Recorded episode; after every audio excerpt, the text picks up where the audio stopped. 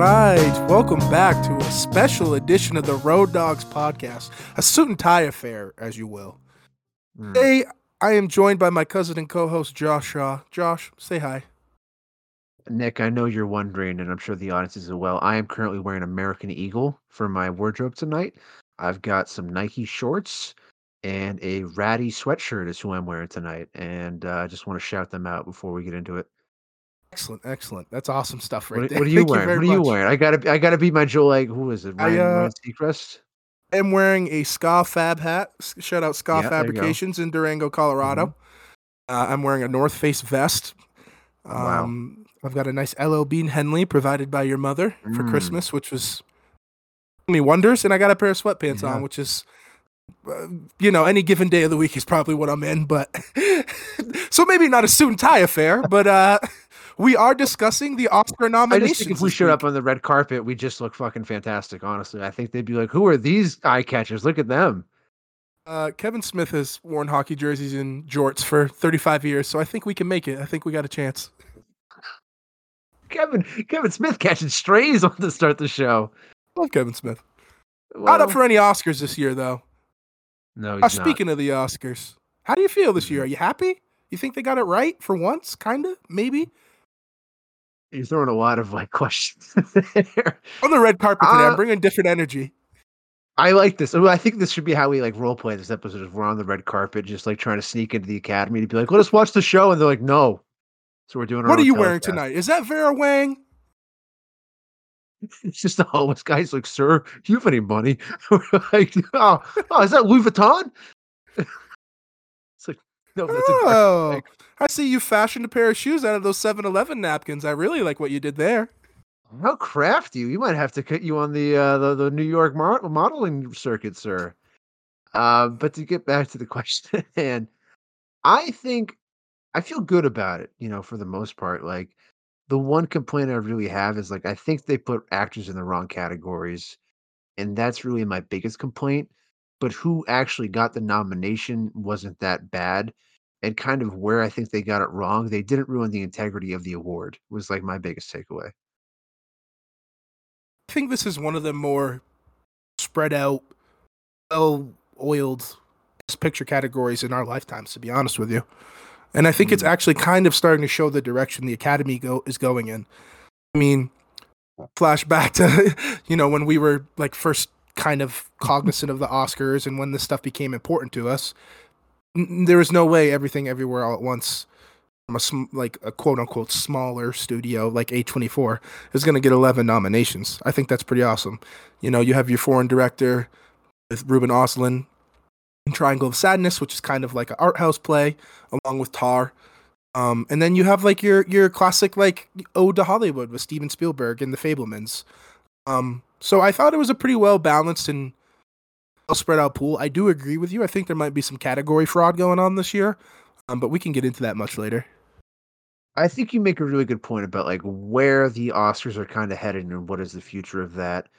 And I don't want to be like uh, you know, pessimistic, but the future is much more blockbusters maybe getting in here in the future.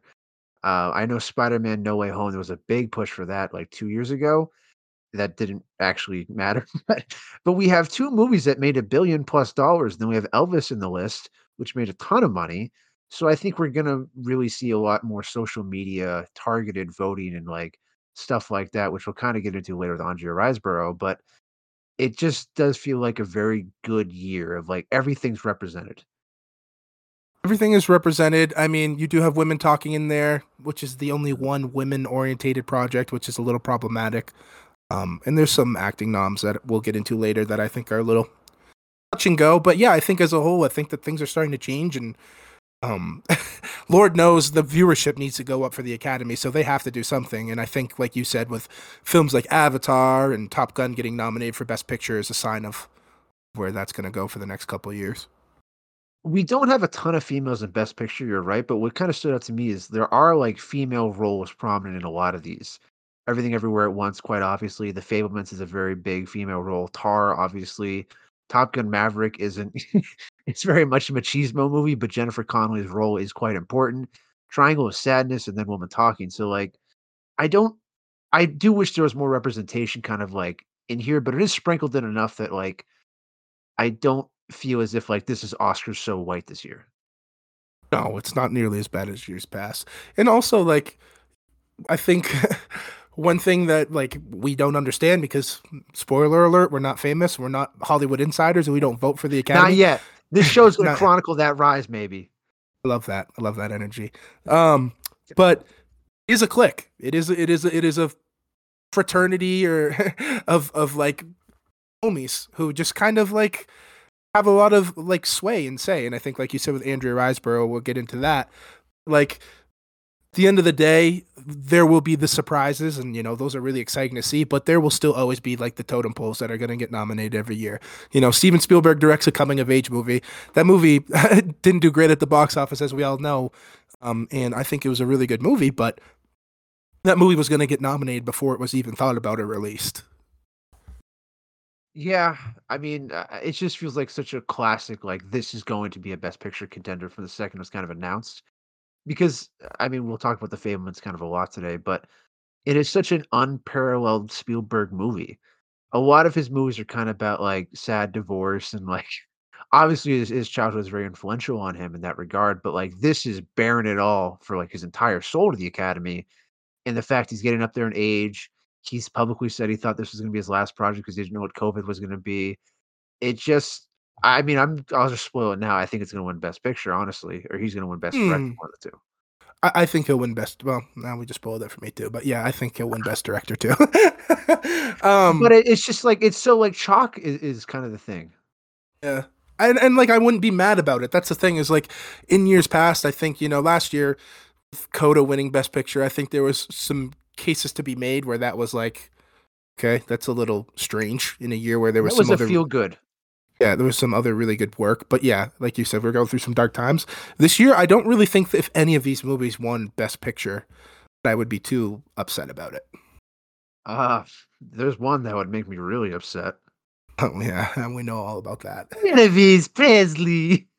like if I see Tom Hanks on stage with an Oscar in his hand, being like, "Yes, I won," I will be so pissed. He got nominated for a Razzie. Did you see that? I was just about to say that to you. I was going to say you don't have to worry about that anytime soon because he got nominated for two Razzies.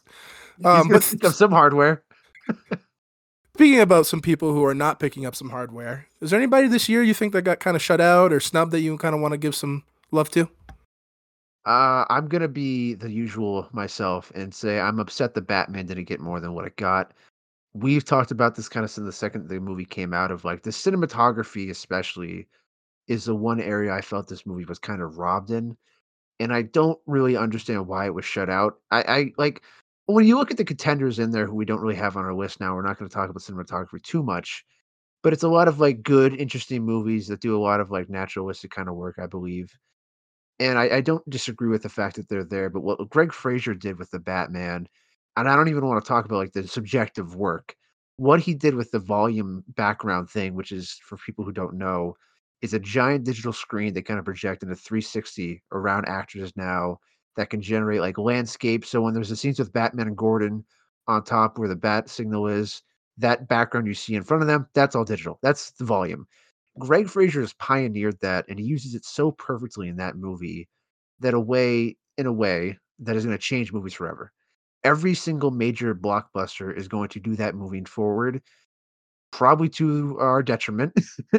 you know, a movie like Top Gun, this was filmed five years later, they just had the volume and Tom Cruise in the cockpit, most likely, unless, you know, Tom Cruise is still crazy in five years.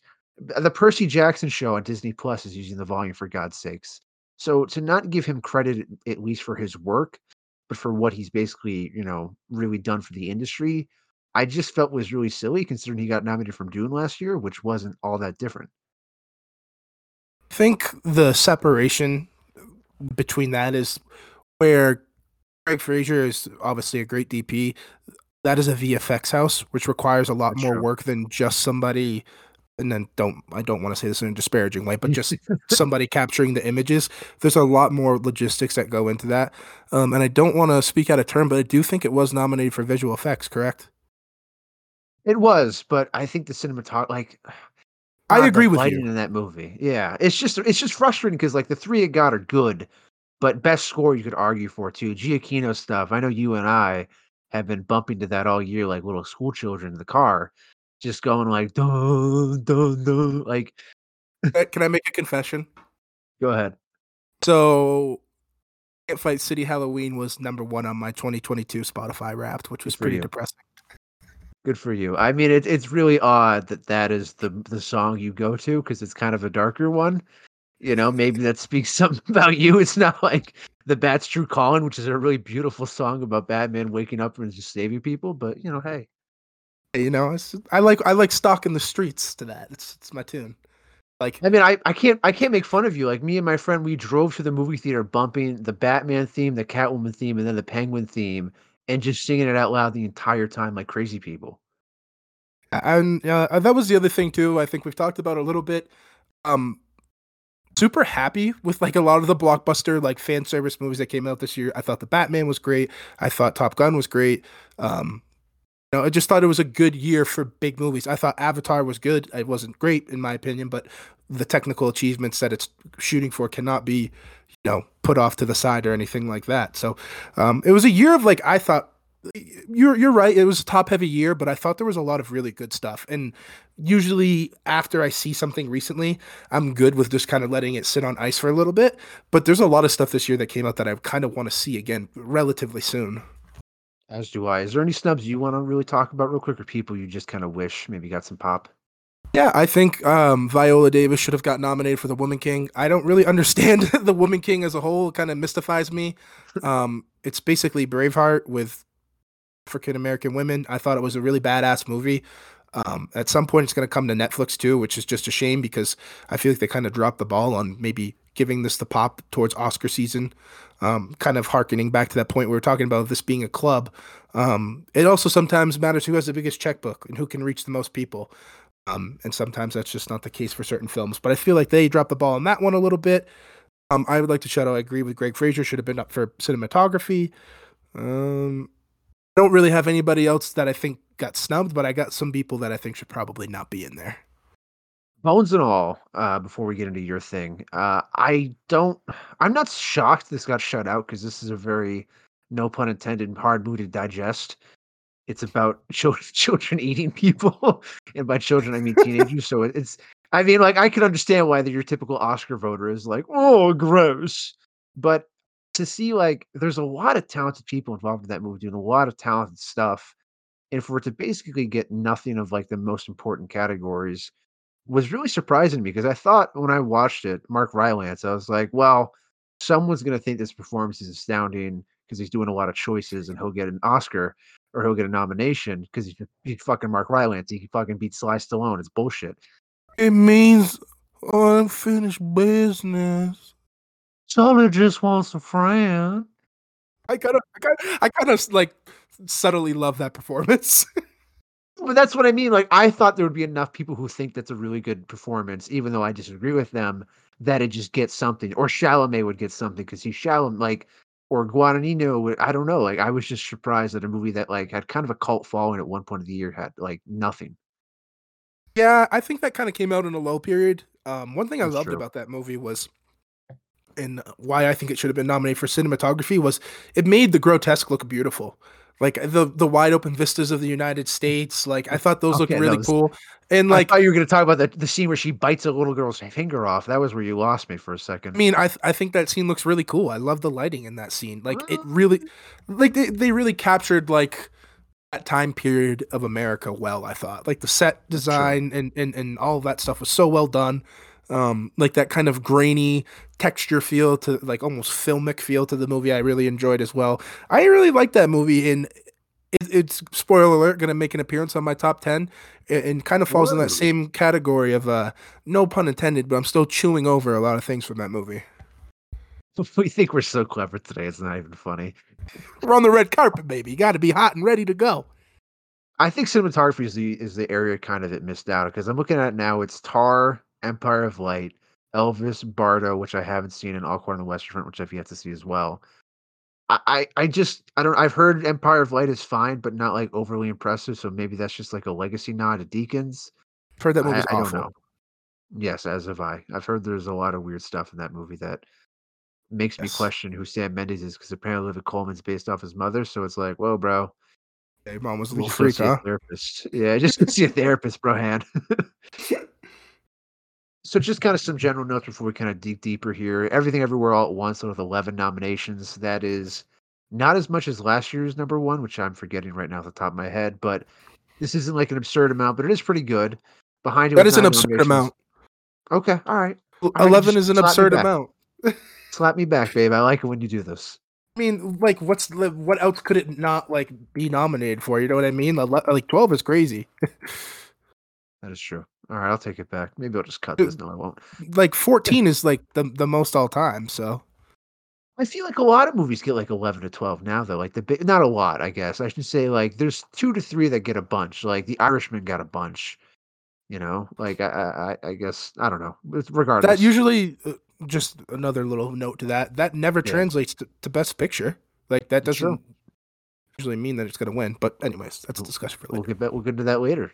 Behind it, with nine nominations for All Quiet on the Western Front and The Banshees of Inner Inisherin. Also, after back-to-back female Best Directors winners in Jane Campion and uh oh man, uh, Nomadland, Chloe Zhao, Chloe Zhao. There we go. Uh, the is all men this year, and uh, Jimmy Kimmel's back. So if people are hoping to watch, get ready for Guillermo. Woo! Yay! Do you like Kimmel at all for this or no? I'm I'm pretty much okay on all the late night talk show guys. You, you can kind of Yeah. keep them. You know who they should have had host it? You and I. No, I was gonna say Chris Rock and Will Smith. That'd just be an enta- like entertaining three hours of television. they have to film it from different locations so they don't like accidentally fight each other. Let's get into the nominees this year because there are quite a few. um, we're gonna start off with Best Supporting Actress. So as we get the ball rolling here, um, I just kind of like a quick precursor to how we're gonna do this. We're gonna say the category, run through who's nominated, and then pick our favorite or the front runner. Um, Josh, you want to start off with Best Supporting Actress? I'll also add before we get going, these are are listed in alphabetical order. I did not try and like Because I'm sure the audience totally needs to know that. I'm sure that's that's. I mean, there's a bunch of conspiracy theories out there. You know, we're gonna have a Reddit page someday, maybe, and they're gonna be like, "Man, you see how he had Kerry Condon first? So I wanted to you know, get ahead of that ball, Nick." okay. Hey, for you. And we're also going in order of the actual show for the most part, so we will be getting Best Picture, Best Director pretty much last. Angela Bassett for Black Panther is your first nominee. Hong Chau for The Whale, Kerry Condon for Banshees of Inisherin, Jamie Lee Curtis for Everything Everywhere at Once, and Stephanie Hsu Hsu for Everything Everywhere All at Once. Those are your nominees. I think this is Hong Chau's year. I think she Really? I, Yeah, I I loved her in the menu, and I kind of wanted her to get nominated for the menu more than the whale. But I feel like this nomination is for the menu almost, if that makes sense. That is a ballsy thing to say when Angela Bassett's won every single category uh, that's like this. I do it every single award show. You say that, but that that doesn't mean anything. I don't know. I think when she wins SAG and BAFTA and the Golden Globe, it just kind of tells me that everyone's kind of aligned on it. There's been multiple times where people have won SAG and BAFTA, and the Oscars gone to somebody else. I know, but I just I don't know. I got I got a weird feeling. I have some weird juju with the Oscars, Nick, as you can attest. And I just I think it's fair to say she's, she's at least a front runner. I think Hong Chau is maybe a dark a dark uh dark horse. Yeah, I'm taking Hong Chau. I, I don't think that. I think the fact that I th- a lot of people thought Black Panther was going to get nominated for Best Picture, and this is its only nomination, unless there's something in the technical side, which there very well could be that I'm not aware of, doesn't like inspire me to be like, oh yeah, Angela Bassett's a lock. That's true. But it could also go the other way of like it's got so little everywhere else that they're gonna give it what they can. Got everything everywhere all at once. Welcome. Should Jamie Lee Curtis be in here? Honestly, like, uh, what what did you think of her performance? I feel like both the everything everywheres are a little I'm a little skeptical on both because neither of those characters really have a lot of screen time. I know Stephanie Hsu probably has more than um, Jamie Lee Curtis, but I don't know. I, I- you know, I didn't really glom much for either from either of those characters throughout the movie. It seemed like a, a quite a singular journey of Michelle Yeoh's character until I would say basically the end of the movie, and then it kind of reinforces the themes of family and stuff like that. And honestly, where the movie loses me. Okay. I think Stephanie Hsu is probably more deserving than Jamie Lee Curtis. Curtis is Mhm. just doing a lot of like grumpy office worker from Queens who accent changes like every five minutes. Like sometimes she's she's a lady from Queens and then she's just Jamie Lee Curtis, and she just ranges from that to grumpy and like angry and shouting. Yeah, there are some like really nice tender scenes she has where she's just saying nothing. But I, I'm a little confused why Dolly De Leon. There has been a lot of talk about her for Triangle of Sadness.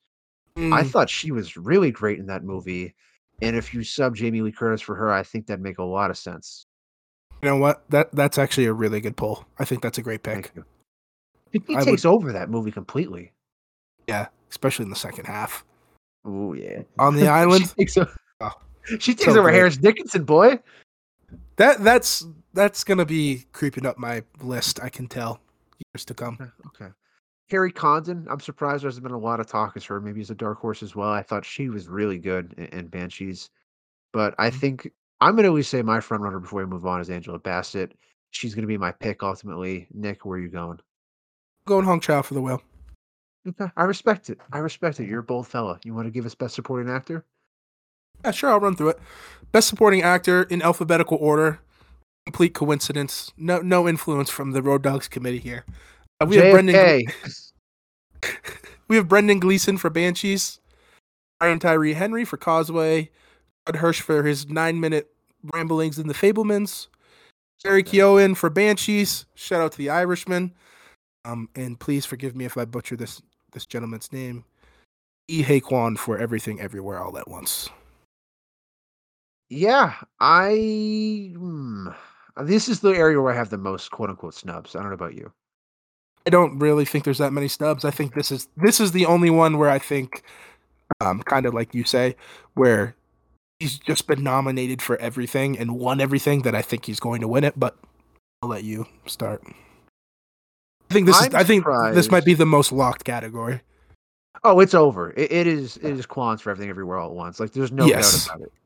Yes. Yeah. Everything else is just kind of filler, which is why it's not like the end of the world that Judd Hirsch got nominated. Because he, uh, can we talk about Judd Hirsch now in, in the Fabelmans?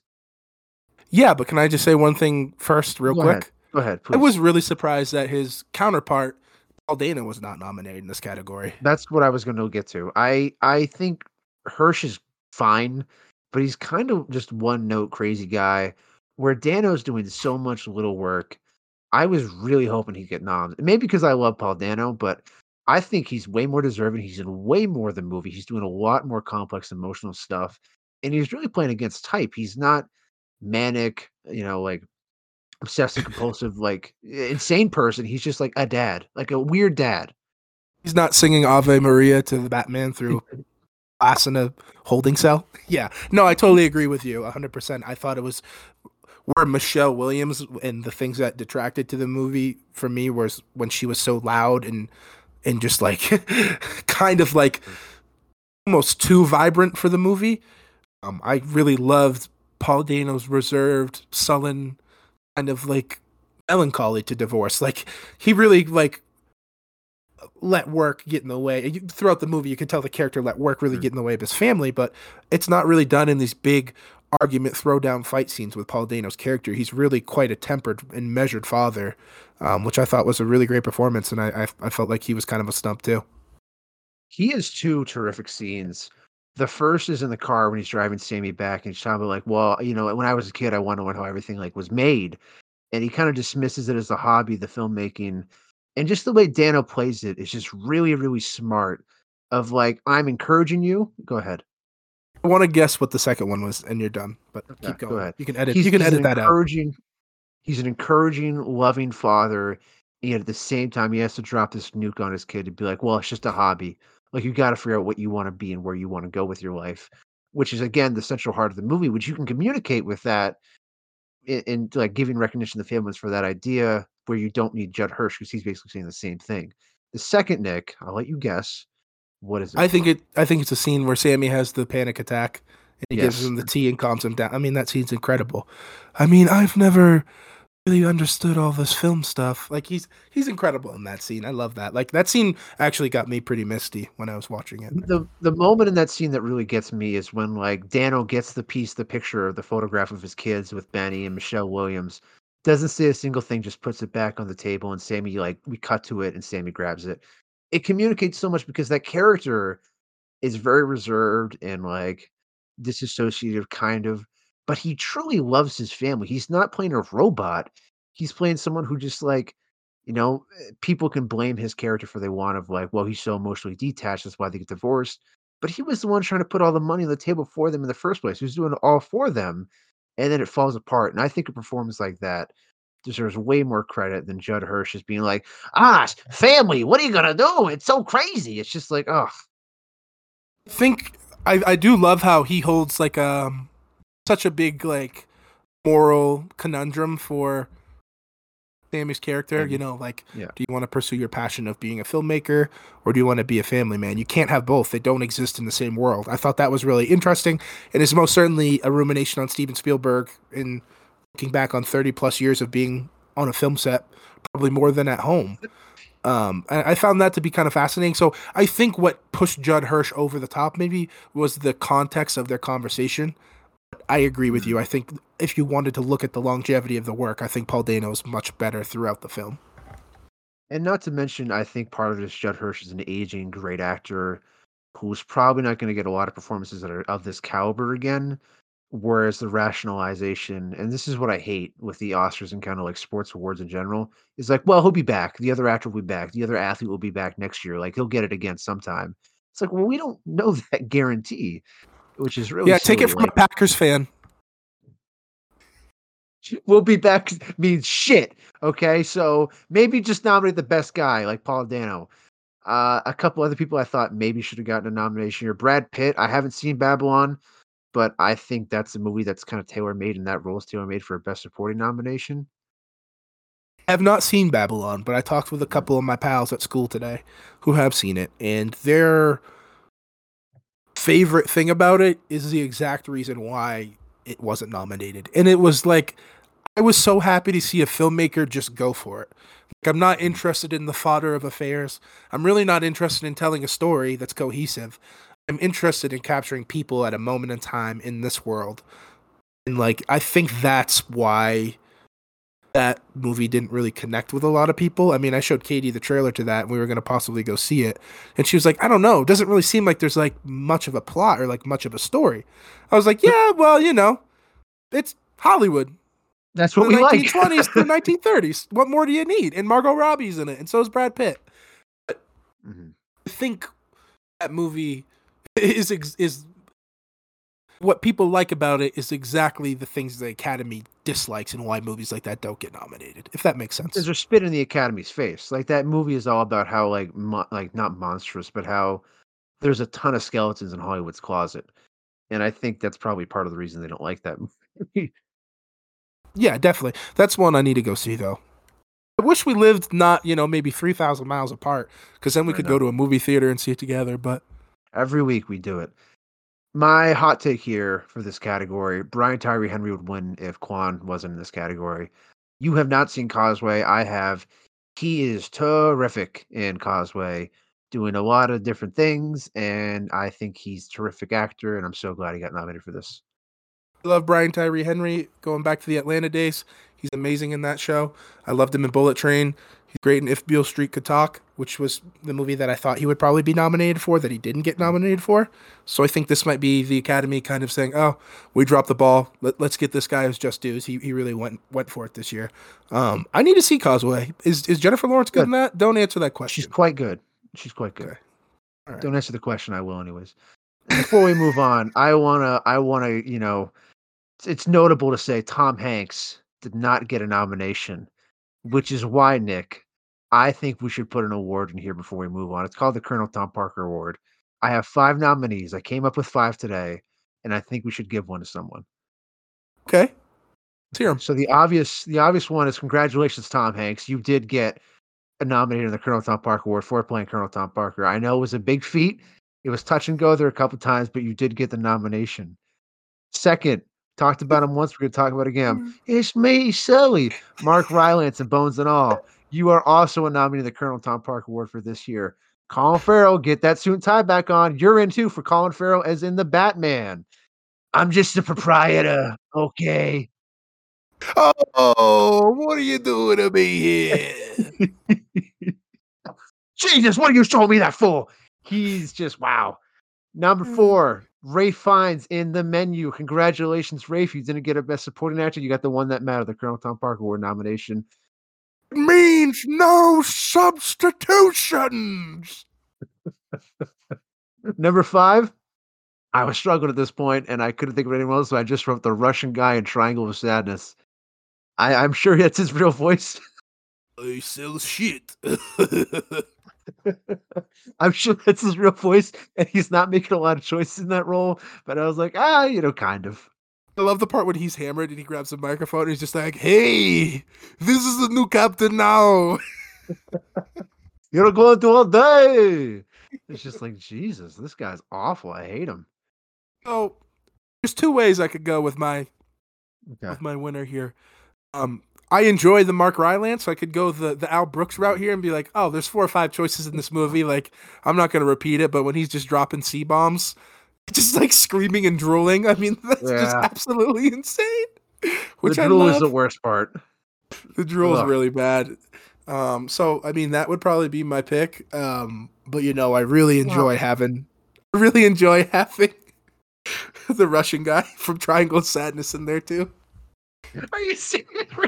We're gonna, give it to the Russian guy instead of Tom Hanks for playing Colonel Tom Parker in the Colonel Tom Parker Award category.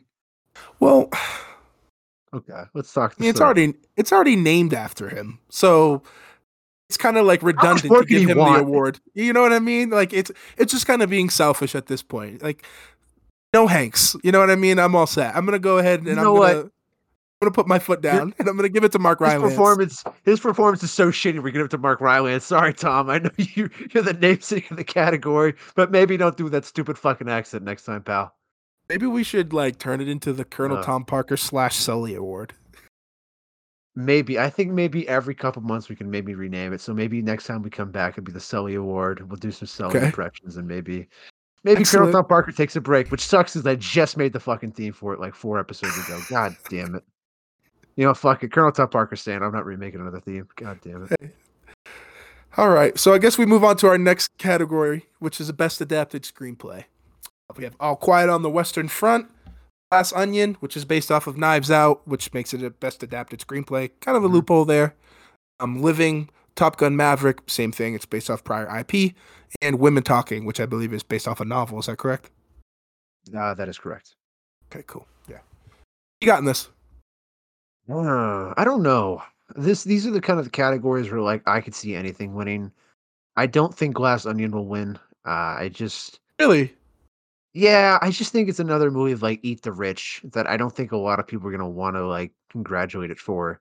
Because there's a lot of Mileses in Hollywood. I hate to tell them, but the stupid people that are somehow You mean the guy who's billionaires playing are- Miles? Yeah, Edward Norton just showed up on set as himself. That was actually his wardrobe in his, uh, his mansion. Yeah.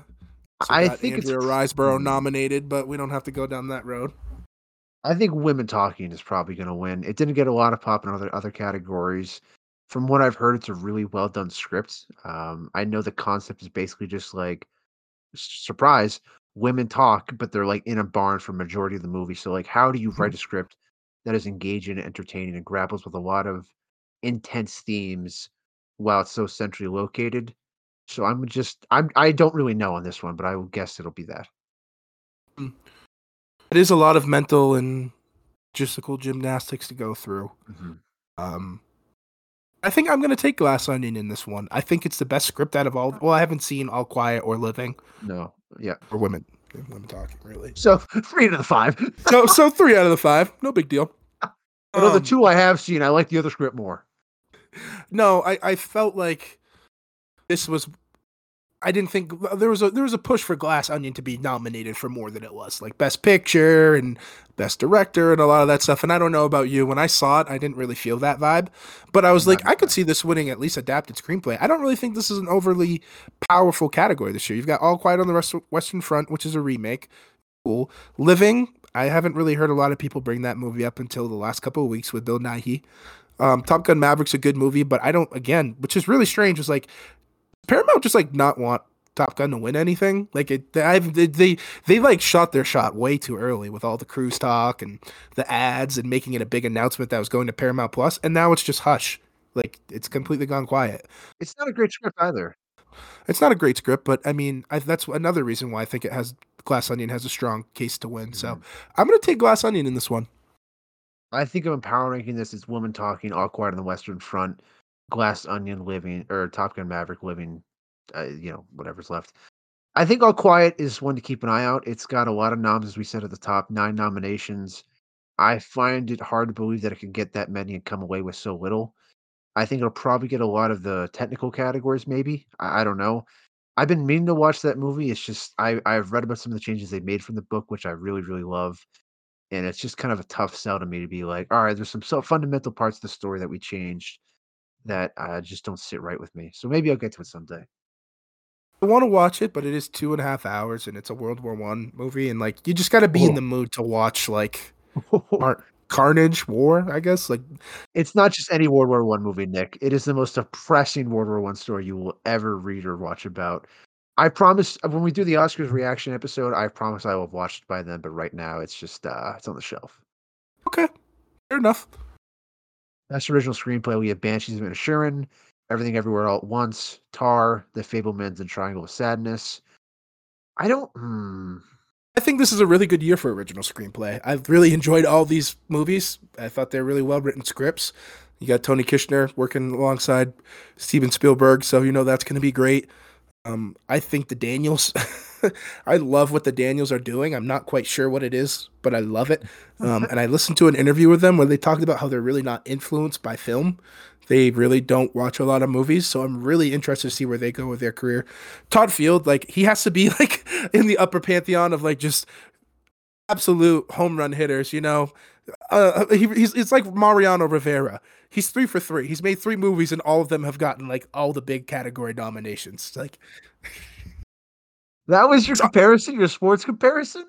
Well, in the sense, it's just like unprecedented greatness. Like ha- three things in a row that get nominated for like best original screenplay, best picture, right. best director. Like it's kind of like that cutter. You're just not going to hit it. Got a better chance of walking on the moon, babe. What? Okay, I, this is a slight already, so I know you're gonna disagree. What about like Nick Foles? Like he comes in every once in a while, every once in a blue moon, comes in, throws some dimes, gets you maybe a win or two. that's the closer mentality. A, a, closer comes in for yeah. one inning. That's true, but but Todd Fields has only made like three movies, so like I have a hard time granting to a closer who's out there maybe every other night. That's what I'm going with. You know, maybe there's not a perfect sports comparison. Maybe that's what we're learning right now. Is maybe we should stop trying to make everything back to sports. You know. Uh, so I thought this was a really rich year as far as screenplays go. Um, so hard to not like caught up in the everything everywhere minutia. I just feel like that thing is just it's the one year where thing where something's been nominated so many times where I'm like, oh, this might have that year where it wins eight out of the eleven it's nominated for, or whatever it may be. Um, but I really love the script of Banshees, so I'm gonna take Banshees.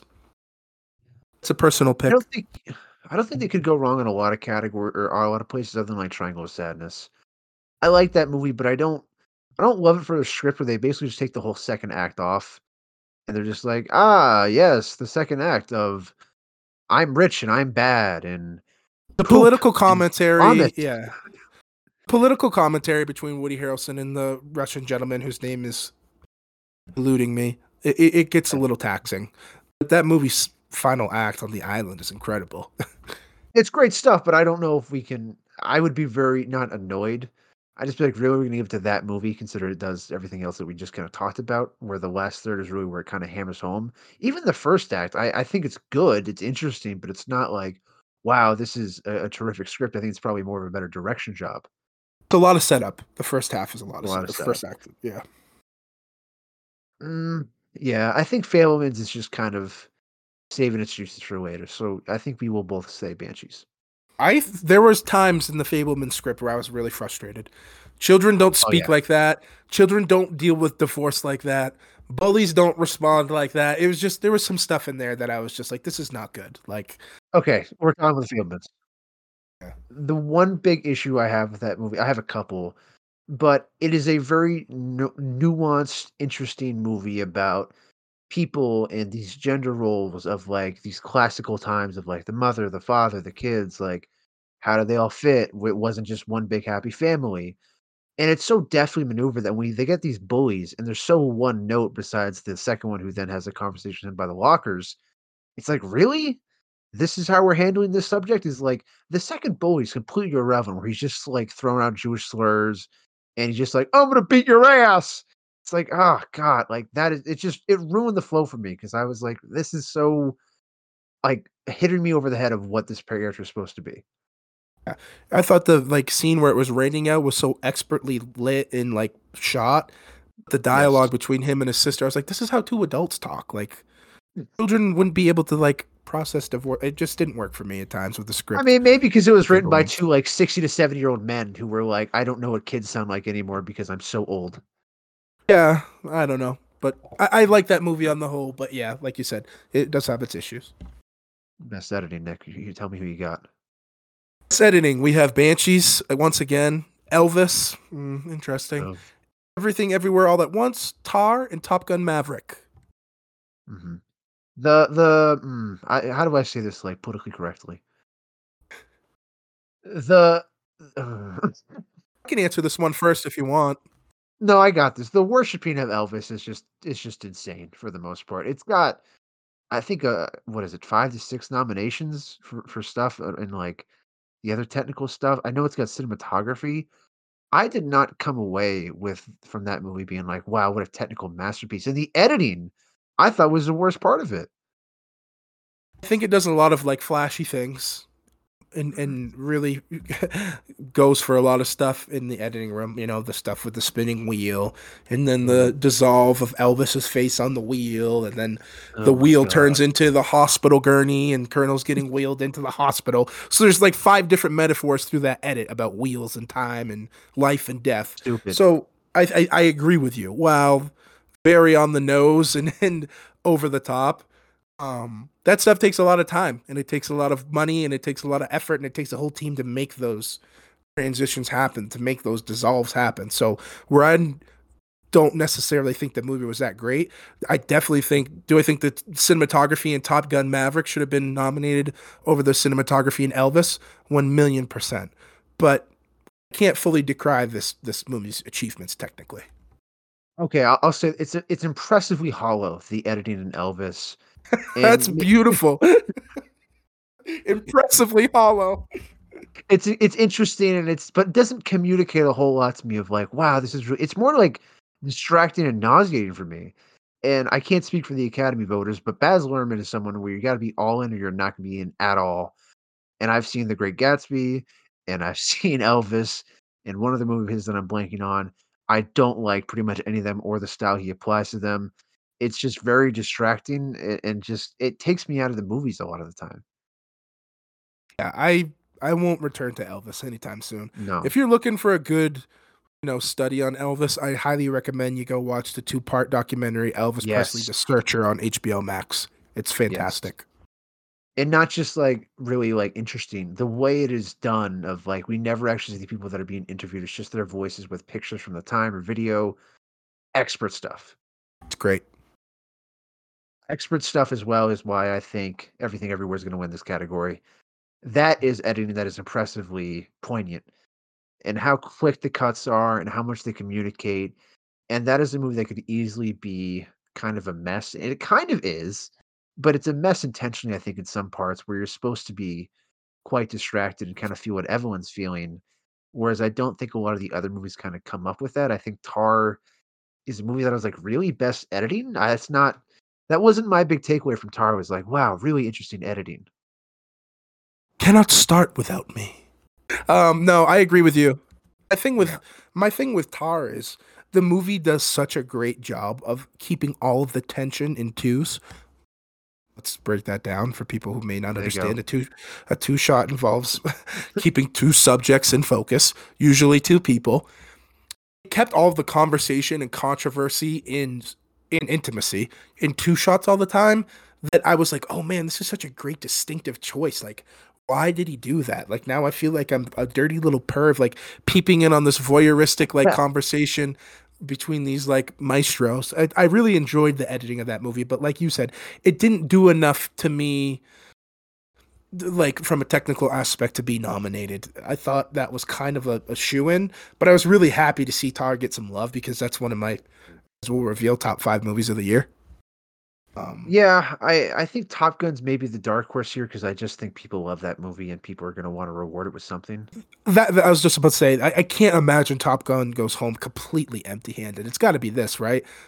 I don't I don't know. Like we don't have the whole list in front of us of like everything it got nominated for, but I don't think it's going to win Best Editing. It's not going to win Best Adapted Screenplay. It's love Banshees. Picture.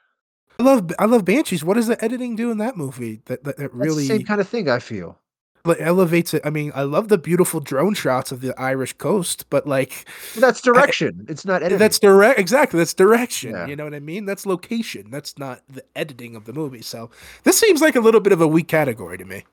Mm-hmm. That's why I think everything everywhere. That's why I think everything everywhere so like obviously the one because it is a very edit heavy movie of like we are cutting so goddamn much between so yeah. many goddamn things and yet it all works pretty well that I just think that's kind of going to boil it down to that. That's that's a pretty solid point.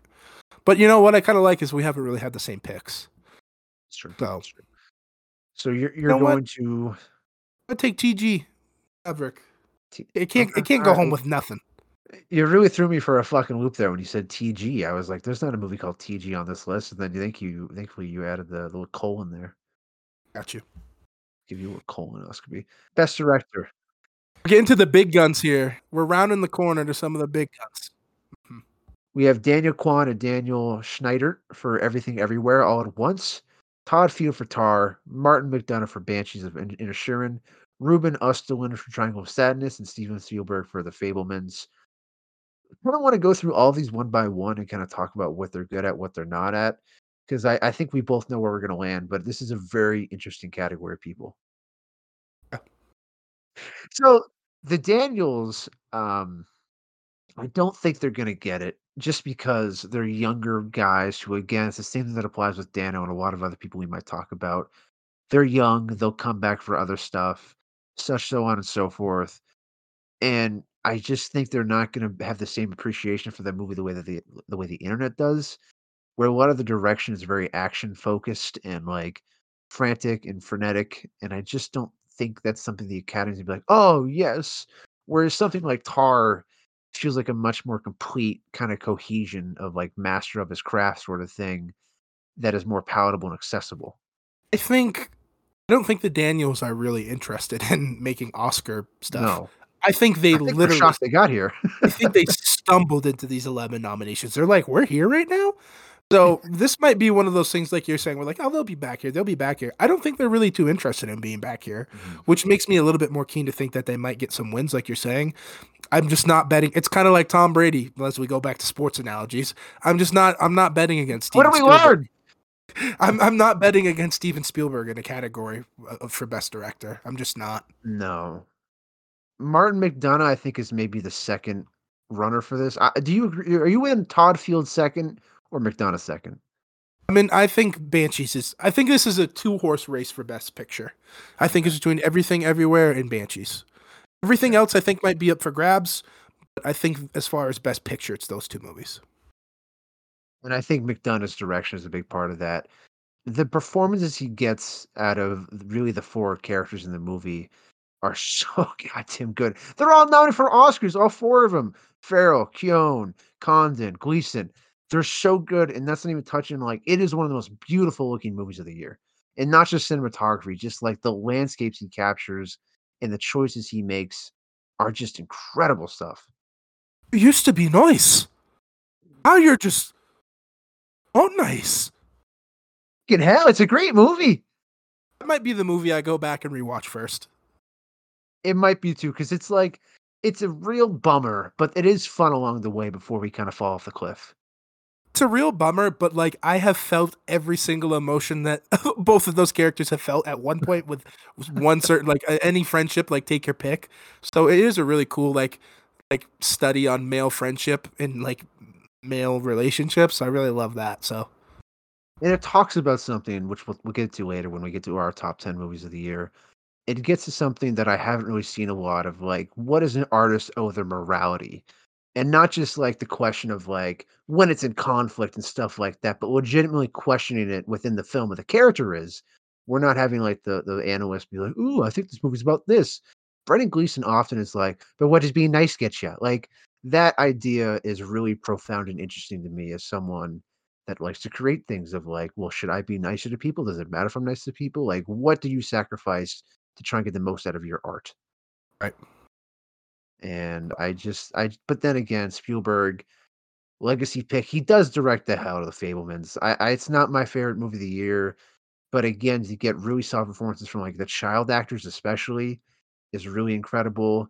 The fact that he Mhm. was doing it all in COVID, whereas I don't know if everything else kind of was, and just some of the the choices he makes of like when he's recreating the films and the way and when he chooses to go back from like footage of the camera sh- shooting the movie and then just like himself shooting the movie are really really interesting and well done Yeah, I thought this was the year of the dudes in their mid to late years, like reckoning reckoning with a life of making movies. It was like Bardo, this Armageddon time. i'd love this movie, but I agree with you. Like, I felt like it could have been about probably twenty five minutes shorter.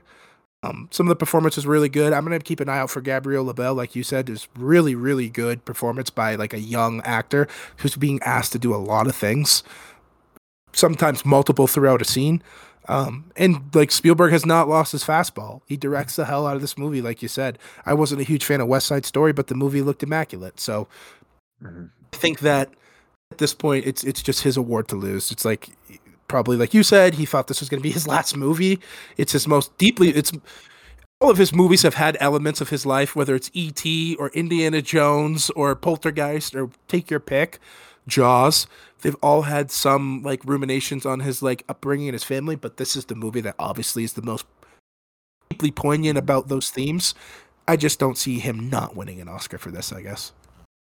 The the vulnerability he has to like open up this chapter of his life which no one really knew about which is the fact that his mother had an emotional affair with uh his father's best friend. No one knew about this.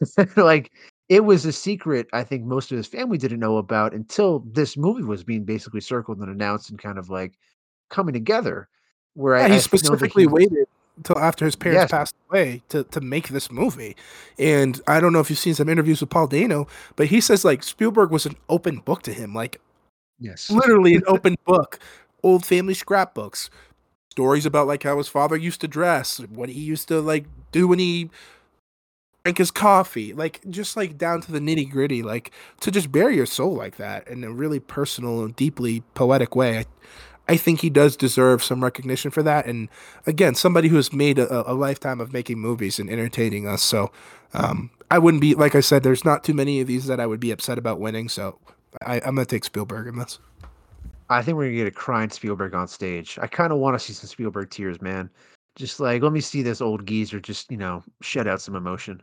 Give me a speech that reminds me why I like we want to make movies. Give, give me one of those ones. Yes. Best actor, Nick, take it away. Got Austin Butler for Elvis. You blood sucking toad. I'm gonna do an impersonation for every nom. Like Okay, all right, all right, let's go. we've got Colin Farrell for Banshees, as I did earlier. Um, so I'll skip over that one. We've got Brendan gonna be really Fraser. hard for you to do Paul Mescal when you haven't seen the movie, so I'm really curious what you pull out here. But We've got Brendan Fraser for The Whale. I need to know that I have done one good thing with my life. there life. you go. That was good. that was Um, good. We've got Paul Mescal and Aftersun. I haven't seen this Mhm. movie. Oh, yeah, let's- yes, my daughter come to visit me for a weekend. Italian. Why is he Italian all of a sudden? He's an Irish Oh. actor. How dare you? Oh, How doesn't dare you insult my my fucking my fucking king, Paul Oh, Mescal or Paul That's my bad. I thought it took place in Italy this whole time. It does, but he's not Italian.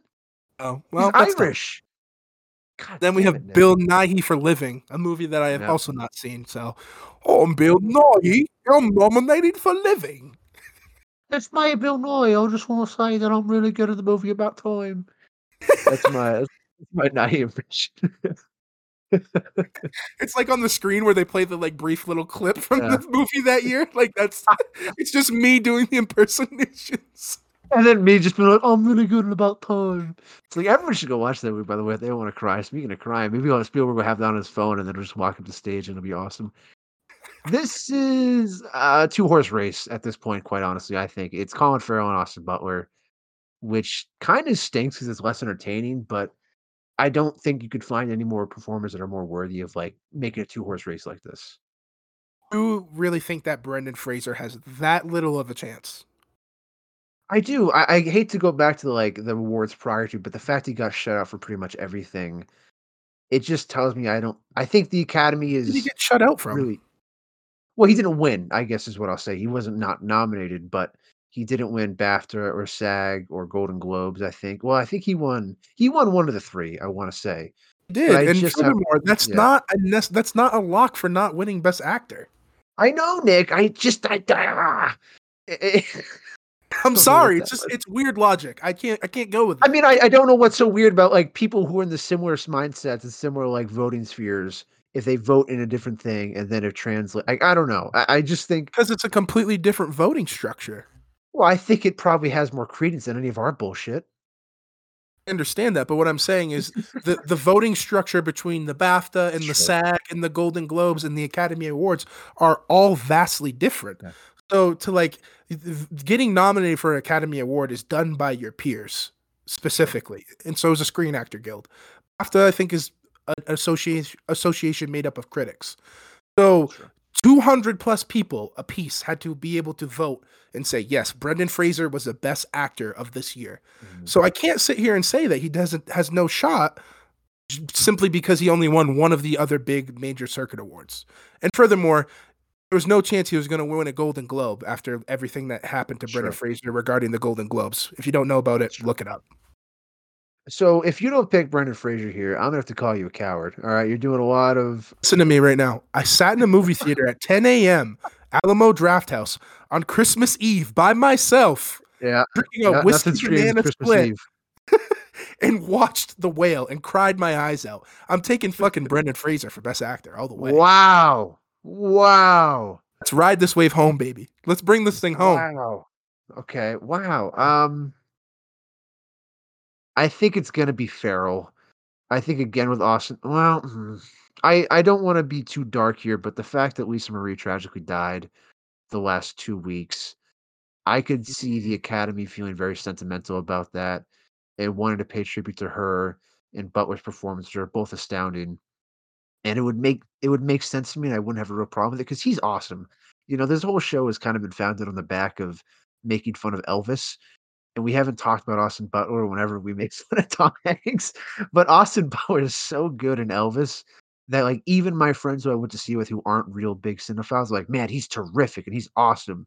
And his performances gives such a humanity to someone that has just kind of become a joke in the last really like 50 years of history.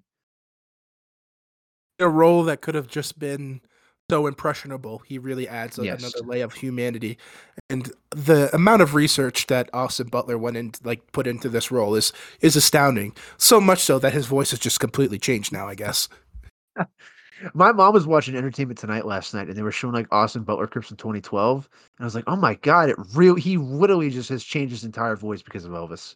Can I can I give you can I give another second helping of of Austin Butler's Elvis Presley real quick? This is awesome. This is this is Austin Butler on the press circuit. Are you ready? Here we go. Yeah, he's coming. He's, call, he's just called in on Zoom. He's coming into the chat. All right, let's see what we got. Austin Well, Butler. re- well, I really, really was enamored with the music first, Yeah. and then I found myself deep inside the script, and uh, Mhm. as his vision just, just spoke to me. No, Austin, thank you for joining the show, first of all. Um, second of all, when you saw Tom on set, what was your first reaction when he sounded like a goblin snorting crack? Said, "Mama, this man right here is going to be nominated for two Razzies." Who, but who's who's who's mama? I gotta ask. I'm ready to It's of the fly. that. Just stops answering the questions. He just starts quoting the movie because Elvis again. Ain't nothing but a hound dog. No, I agree with you. He's doing a lot of legwork in that movie to hold that thing together, and he's amazing in it. Um, again, Farrell. like I wouldn't be mad with any of the three dogs that we just mentioned winning. Like, shout out Colin Farrell to my Irish fellow brother. Like, that would be so great. What a weird odyssey he's had throughout Hollywood. Like, his trajectory is really interesting. Um, and I love hearing him speak. Like Colin Farrell, please come nominate my life. You seem like such a thoughtful and deep meta, meta man. Like, come give me a hug and teach me some things. But like, I would really, yeah, I would really love to see Fraser like land this plane and what what a career that would be to to kind of have mm-hmm. that icing on the cake. And then he's going into the new year with a Martin Scorsese picture. So, True. I mean, it's not like he's going anywhere. The one thing I want to shout out with Farrell, because like, I mean, how many more superlatives can you say about it? Just outstanding performance.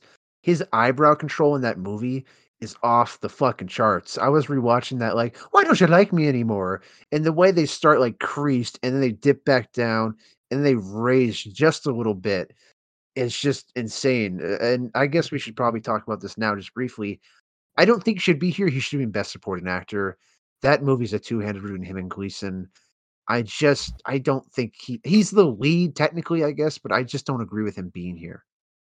You and I talked about this off mic movie even yeah. spends a lot of time with its secondary characters where we we mm-hmm. spend a good amount of time with Barry Keoghan and Kerry Condon's characters as well like that movie is a really well balanced like uh, and, and this is the thing with Martin McDonagh I love his sense of like setting and space and like just awareness of that space and that comes from working in the play and like in the stage and theater background that he has um but like everything in this movie is just so perfectly aligned that I can't I can't separate Colin Farrell from Brendan Gleeson's character or Barry Keoghan's character from Kerry Condon. They're all so intertwined in this small, yeah, small little village. Yeah.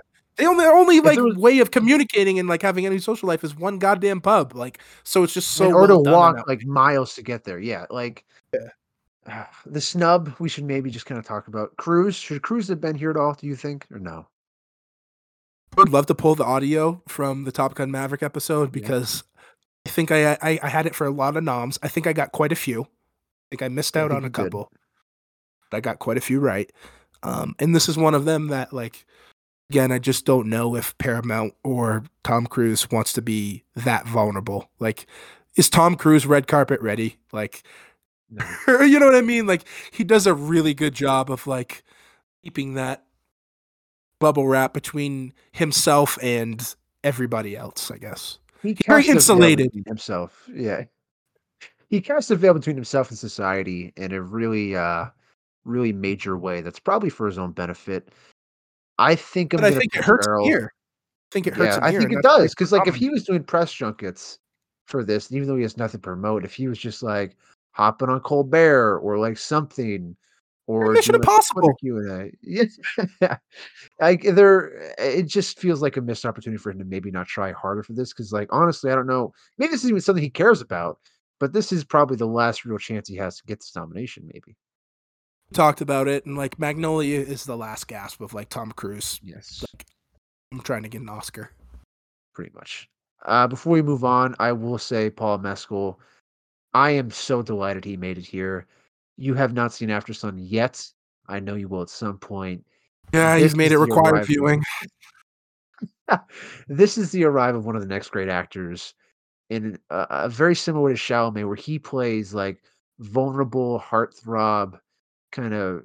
I don't even know how to really describe what he does, but like the scenes of where he lets himself kind of go, and like we see the true version of his character, are just outstanding work for a guy who's 26 and in 2020 he was starring in a show that kind of like came out of nowhere, Normal People, which he's also terrific in. I just a really interesting career arc. Career arc. He's got Gladiator two now on the docket. He's got a movie with Saoirse Ronan on the docket. So this is the start of a really, really interesting career. And Aftersun is a hell of a way to really get on the scene. It's on the list right up there with Babylon of like stuff I need to see that I missed. This was a surprise nom for me for Paul Mescal. You called this one. You're like, I don't know. I think he's got an outside shot. I was like, ah, I don't think enough people saw this. I just don't know if it made enough buzz. And um, sure enough, he got nominated. So good for him. I don't really have much to oh, comment boy. on besides that. Um, but I will definitely see it. Ireland represent. Moving on to Best Actress. Oh boy, some. Uh, this is where things will be contentious on the cast.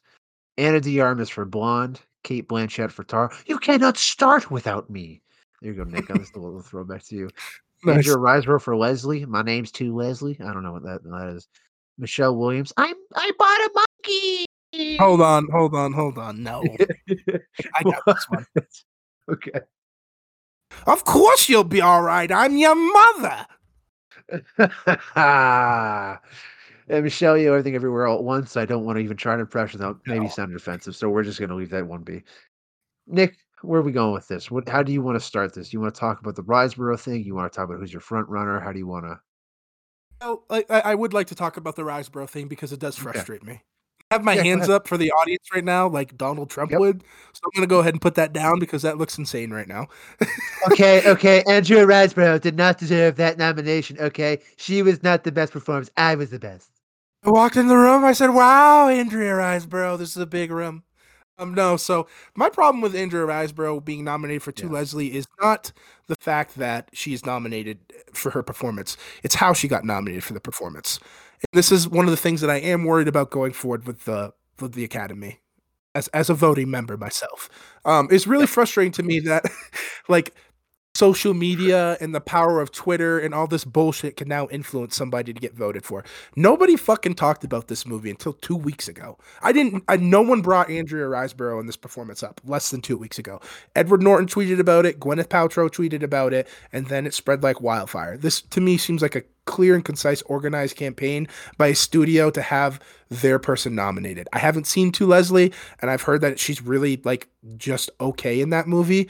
To me, this is a perfect opportunity. Like we said, it's not like the Oscars were loaded to the point where it's like Oscars so white.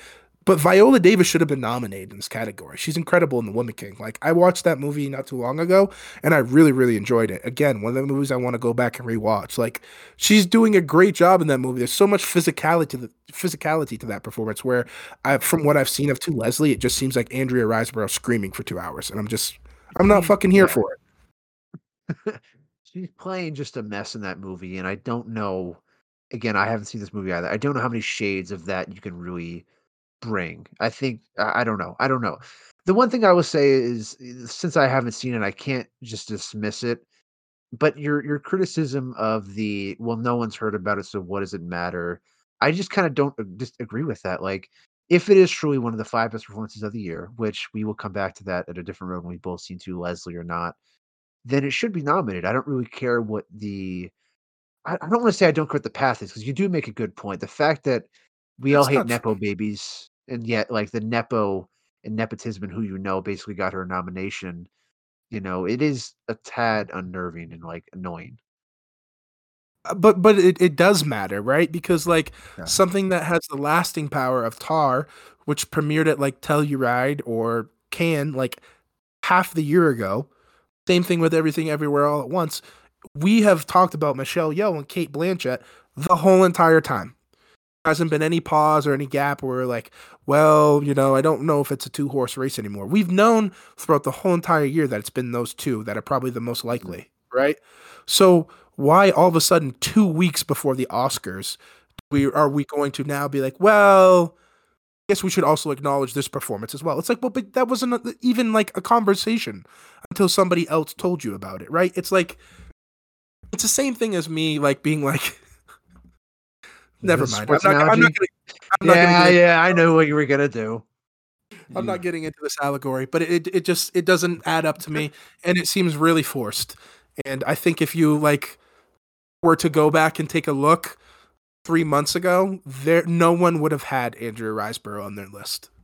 Now I'll go right into my second point, and my problem with this is the same thing with Michelle Williams for The Fabelmans. It's just like Colin Farrell in Best Actor. Banshees. Scott, she, well, she's not in this movie for more than 25 minutes, maybe. She's a really big emotional heartbeat of the movie. So is Paul Dano. Like, where's his nomination? I, I just, I feel like if she wanted a chance to win, Michelle Williams, she should have ran in Best Supporting Actress. Well, and not even that, but if if you were going to approach the Dano role and the Williams role and say that they have equal value and they're both doing the same thing, then Dano should have been a contention for best actor, but he never was. It was clearly understood he was best supporting. So by Right. that logic, Williams should have been too. Like it, it just kind of baffles the mind. The last thing I'll say about the Riseborough thing before we kind of move on is that's the one thing that doesn't bother me as much as what you've kind of talked about. If we know this is a two horse race, this isn't going to be like all of a sudden this person comes out of nowhere and steals the the glory from Michelle Yeoh or Cate Blanchett. I think it's especially fair to say she maybe stole glory from Viola Davis, who probably is a more deserving candidate. And that's my problem right there. Is it's not necessarily about a nomination; it's about representation. Yes, and that's my and that's my issue. And yet, I I think the more odd nomination is Ana de Armas for Blonde. Everything I've read and seen about Blonde is that she's okay, and it just seems more like, well, we all like Anna, and she really tried something this year, and she's trying to pivot away from like action comedy stuff to like high profile drama. And that movie's got a lot of weird, weird stuff going on all around it. That to recognize it over a movie like The Woman King or a couple other nominations I'm going to throw out here real quick. Taylor Russell and Blood, Blood uh, Bones and All. Olivia Colman and Empire of Light. I mean, it's Olivia Colman, so I'm just saying we can't rule her out. Margot Robbie and Babylon. Even Anya Taylor Joy for the menu. I thought are people who maybe had a better chance or like would have been a less like ostentatious fit for this than Ana de Armas. Anya Taylor Joy's character in the menu is so layered that you don't really fully yes. understand who she is until the last 25 minutes of the goddamn movie. She didn't get nominated. And that is all no. her. She's doing that. She's doing all that heavy lifting. So I just I really have a problem with some of the nominees in this category. And again, who really gives a shit? It's my opinion, and like it doesn't matter one iota. But I just I, I am a fan of representation and positive representation. I don't think that that happened in this category this year. I would agree with you. Where are you going with the Blanchett versus Yeoh debate? Who who do you think is going to win? It's the lady who relearned, quote unquote, relearned how to play the piano and, and German. So give me Cate Blanchett. Okay, I'm gonna go with Michelle Yeoh. I just I I, I know we've kind of had this chat earlier, but I I think Blanchett's awesome in that movie, and but she's I, I mean you may disagree with me here because I know you love Tara probably more than I do. It's not a one note performance whatsoever, but she's kind of on the same tonal level the entire time of like kind of mean. Like I don't really know how to characterize her without like I, like it's a little tough character to like kind of like lay out there, but what Michelle Yeoh is doing is a more impressive acting job to me. Of she has to go all the way around of stern, harsh, kind of like cruel-ish mother to like loving. You have to understand the power of love, and that's not even talking about like the several different alternate universes of herself she plays, and the nuance and the small facial stuff she does. And then the other thing that I think that she has going for her, she hasn't won one before. You know, I think that really does matter nowadays when we're talking about mm. the Oscars and how they're trying to be more representative of people. And it's not just like token Oscars. It is there is a rational thing of like, well, this person's won a bunch of awards. We are then more inclined to give it to so and so. It's the Tom Brady, Bill Belichick thing. They should win MVP and Coach of the Year probably every year they do anything. But because because they're Tom Brady and they're old tired stories, we're constantly trying to find new narratives. And Blanchett doesn't fit that exactly, but Michelle Yeoh is like the hot new like upstart that has a different path.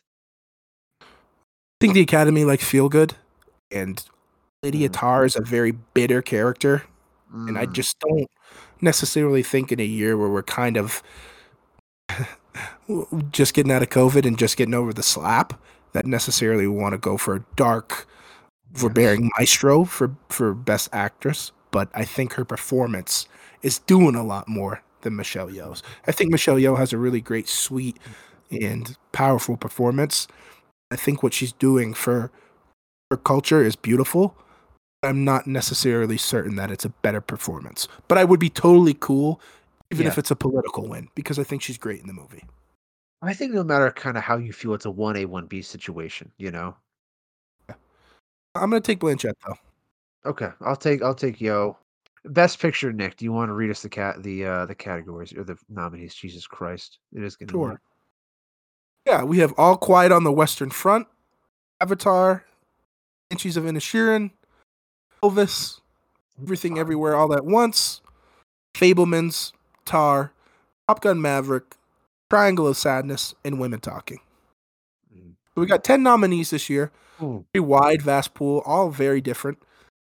Uh, Josh, I'll let you lead the way. Where are you going with this? I don't think we need ten categories or ten nominations for this goddamn award. Like, I think the the we've gone the other way. Of ever since Dark Knight didn't get nominated, we've had the ten nominees. There's some years we don't need ten. Like eight is fine. Triangle of Sadness, I, I know we'll talk about it when we get to your top ten list. I don't think it's a top ten movie of the year. I, it's it's on the like outside looking in for me personally, and I I'm just I don't know if we need that. I don't know if Elvis should be here. Like, this is just a thing where I feel like it got to the point where the voters like, oh, well, I need ten nominees. I like these movies okay, or like I like these movies a good bit. I think it's one of those things where you you almost can't please anybody. If you Yes. did 10 nominations, somebody some asshole like you would be like, "Oh, that's too many." And then if you did 8 this year, somebody would be like, "Oh, why didn't why didn't Triangle of Sadness get in?" So I think it's one of those things where you, you can't really please anybody. So um, I'm cool with the ten nominations. I think the more the merrier. Personally, I think it makes it more exciting. Um, but like you said, there are some clear indicators where it's like, okay, well, Triangle of Sadness has no chance. Like, Elvis has no chance. Avatar has no chance. Like uh, Top Gun Maverick, I don't think has any chance. And I guess it's not to say uh, to crystallize this point before we move on to like who we think's going to win. It's not to say they shouldn't be. It's just I don't know if we need ten movies where the it's kind of filler at the, at a certain Yeah. point. Yeah. Who are you taking for the winner? I think everything everywhere all at once. I think it's the movie of the year in a lot of ways. And I think you made a good point about the Michelle Yeoh thing. It's a very sentimental, nice movie that you leave with a warm feeling about trying to do better and trying to be better to people you love. And I Mhm. think that's a really nice sentiment to probably end the show on and maybe try and start this year on. you know, I don't think it'll work because humanity is just going to reject any niceness it's kind of given or spit it back out. But that kind of message is something that I think appeals to them more than the other nominees, which are like the most depressing war movie ever. Banshees, which in itself ends with the two people being like, "Well, I hate you now." Um, the Fabelmans, I just I, I could see the Fabelmans. Fabelmans is my second, I think, in this row, just because like it's Spielberg, and I think it's a it's a Holly it's a Hollywood movie for Hollywood people. I agree. I, I want to say that Banshees is my number two, but I think with the Fabelmans in that like little pack right there, it's just gonna it's gonna leapfrog it just because of its content. So I will go with you. I'll say everything everywhere all at once is definitely the, the front runner, and then I'll take the Fabelmans at number two. I'm with you. I I think don't mm, don't discount. Banshees. Yes, don't don't discount Banshees. It, it's just it's it's one it's a fantastic movie. It's one of the best movies of the year, which is why we're going to talk about our best movies of the year. Nick, how Very do you uh how do you want to do this? We've been teasing this, we've been talking about it a lot. I think the the way to best way to do this is go 10 10 9 9 so on and so forth. Talk about each movie, why we felt the way we felt and overall why it's where it is. Let's do it. Okay, do you want to start or do you, do you want me to start? Start us off here. Okay. Uh, my number ten pick is Jackass Forever, and my note as to why it's in my number ten is pretty brief. New Mhm. Jackass could make you cry. Whoa. uh, deeply sentimental. Yeah, I mean, I feel like I grew up with the Jackass crew. Um, whether it's like Bam Margera in his show, um, Viva La Bam, or Wild Boys, or you know, any of the Jackass movies, the Point Fives and all that stuff. It just like feels like I've kind of grown up alongside those guys, and like I don't know, like all my friends, we all, all grew up really kind of emulating and enjoying those movies. Um, and to see those guys kind of get older and take a step back in some of their like stunts and um and they had a lot of archive footage with some of the people who are just like just not around anymore Mhm. frankly. So um it was just kind of like a poignant watch and like I, I walked away from that movie being like wow who knew something as infantile as jackass could be like emotionally moving? So yeah that's my top that's my uh, number 10 pick of the year My number 10 pick, I've told you this off mic. It is Glass Onion, Knives Out Mystery. For each of my picks, I wrote a small sentence or two about kind of what I felt about or what was the prevalent theme. For Glass Onion, I wrote, When Who Done It isn't as important as a question as at what cost. This is a very, I don't want to say unique detective story, but I enjoyed that Rian Johnson once again is like, Well, I'm going to subvert what you want from these movies and tell an interesting story that is unique to what I feel and what I want to talk about and this notion of people being okay with murder and letting it slide for their own personal gain was just a very interesting detour in the detective genre, which otherwise is very dry. And at a certain point, it's like, we found the killer, it's over, you know? That moment where Kathryn Hahn and Leslie Odom Jr. are like, well, I saw it. I saw him do this. and finally coming back to like their humanity, it tells you everything you need to know about like that movie and the choice that Rian Johnson made. Not just to mention, it's a fun movie. Like it is just a really fun, good time that is very layered. And I think if you go back and rewatch it, it does what a lot of great detective movies do. You can see the clues a lot more clear. And it is a movie that is worth a rewatch. And I really, really enjoyed myself with it. I agree with you all the way. I do wish that Netflix would give this a proper release, and I hope going forward that they do. before we move on, I know this is one of your honorable mentions. Should we just kind of mention ours before we get too much further in here? Yeah, why not? Okay, hit me. I have a lot of honorable mentions, but I'll try to keep them brief. Brief. Ooh.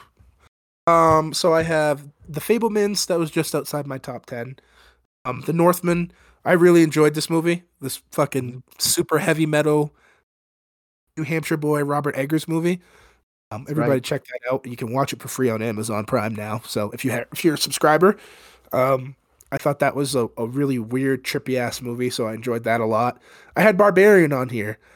Uh, mm-hmm. Such a really great approach to the horror genre of just like making your main villain humanistic, which I really mm-hmm. enjoyed.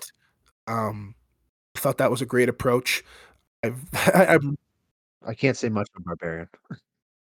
I I know that that's the, my next note. I know we're going to talk about this movie some more, so I don't really want to go too in depth.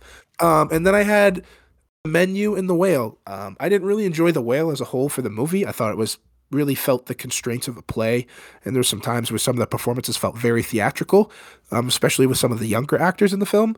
But Brendan Fraser was a powerhouse and and just completely like moved me emotionally and um I I really hope he wins the Oscar for his performance. I think it's a a really great movie, and uh, I don't you know we don't get too personal on the Road Dogs, um, but having struggled with my own weight throughout my life and having family members who have most certainly been in more dire situations than I when it comes to their weight, uh, it was a deeply relatable story as well. So uh, I really enjoyed that that performance. My number fifteen. I'll just do five real quick. Violent Night. Hey man, you say Santa with the sledgehammer just mowing down folks fuck it, let's go. You say it's David Harbour, I'm like, fuck it, let's ride. Broncos country, let's ride. The movie's a sleeper hit. It made pretty decent money. I know. It's it's a fun little romp. And I think as some people might see in my my honorable mentions, I just love little romps. You know, I think there's just a lot of fun to be had of like we don't need to go like over the top and have this grand thing all the time. It can just be a silly movie. It's why I love the nice guys so much. It's just fun. Number right. 14, The Fabelmans it's good. Um, I just I found a disconnect with it at certain points, and I think it got a little too lost, and it kept going longer than it probably should have. Where we don't, I don't think we need the whole John Ford stuff and the Horizon stuff. And I know what happened to Spielberg, but it's like you don't need to tell me this becomes Steven Spielberg. It's made by Steven Spielberg. You're showing me war movies that Steven Spielberg made as a kid. I know it. Like you don't need to tell me his origin story completely. The movie can just end. But otherwise, I think it is a really powerhouse performances. Shock Brim, Gabriel Bell, Paul Dano, Michelle Williams, everything we kind of talked about today. I just think it's a little lost in times. Number 13, Bones and All. It's good. It's good. I I appreciate there's a heart in the middle of the the chest that they're trying to eat. It's it's, it's I don't really know what else to say about Bones at All. I'm still kind of sorting through my feelings on it. It's gonna come up later. Okay, okay. So I'll I'll save myself there. Number 12, another another little romp. Confess Fletch. This is a Jon Hamm Fletch movie. Don't shake your head at me, boy. It's a it's a fun 90 minute romp. Can't really say much more about it because I know you're you're not a fan of it. Triangle of Sadness, number 11. It's just kind of on the outside looking in for me. It's it's too grotesque at points. Not in a way that felt unnecessary, but it just doesn't jive with my personal comfort zone, I guess. Not to mention, as we've talked about, the issues with the second act and the third act, but I will save that for the rest. Going back to number nine, Nick, who do you got?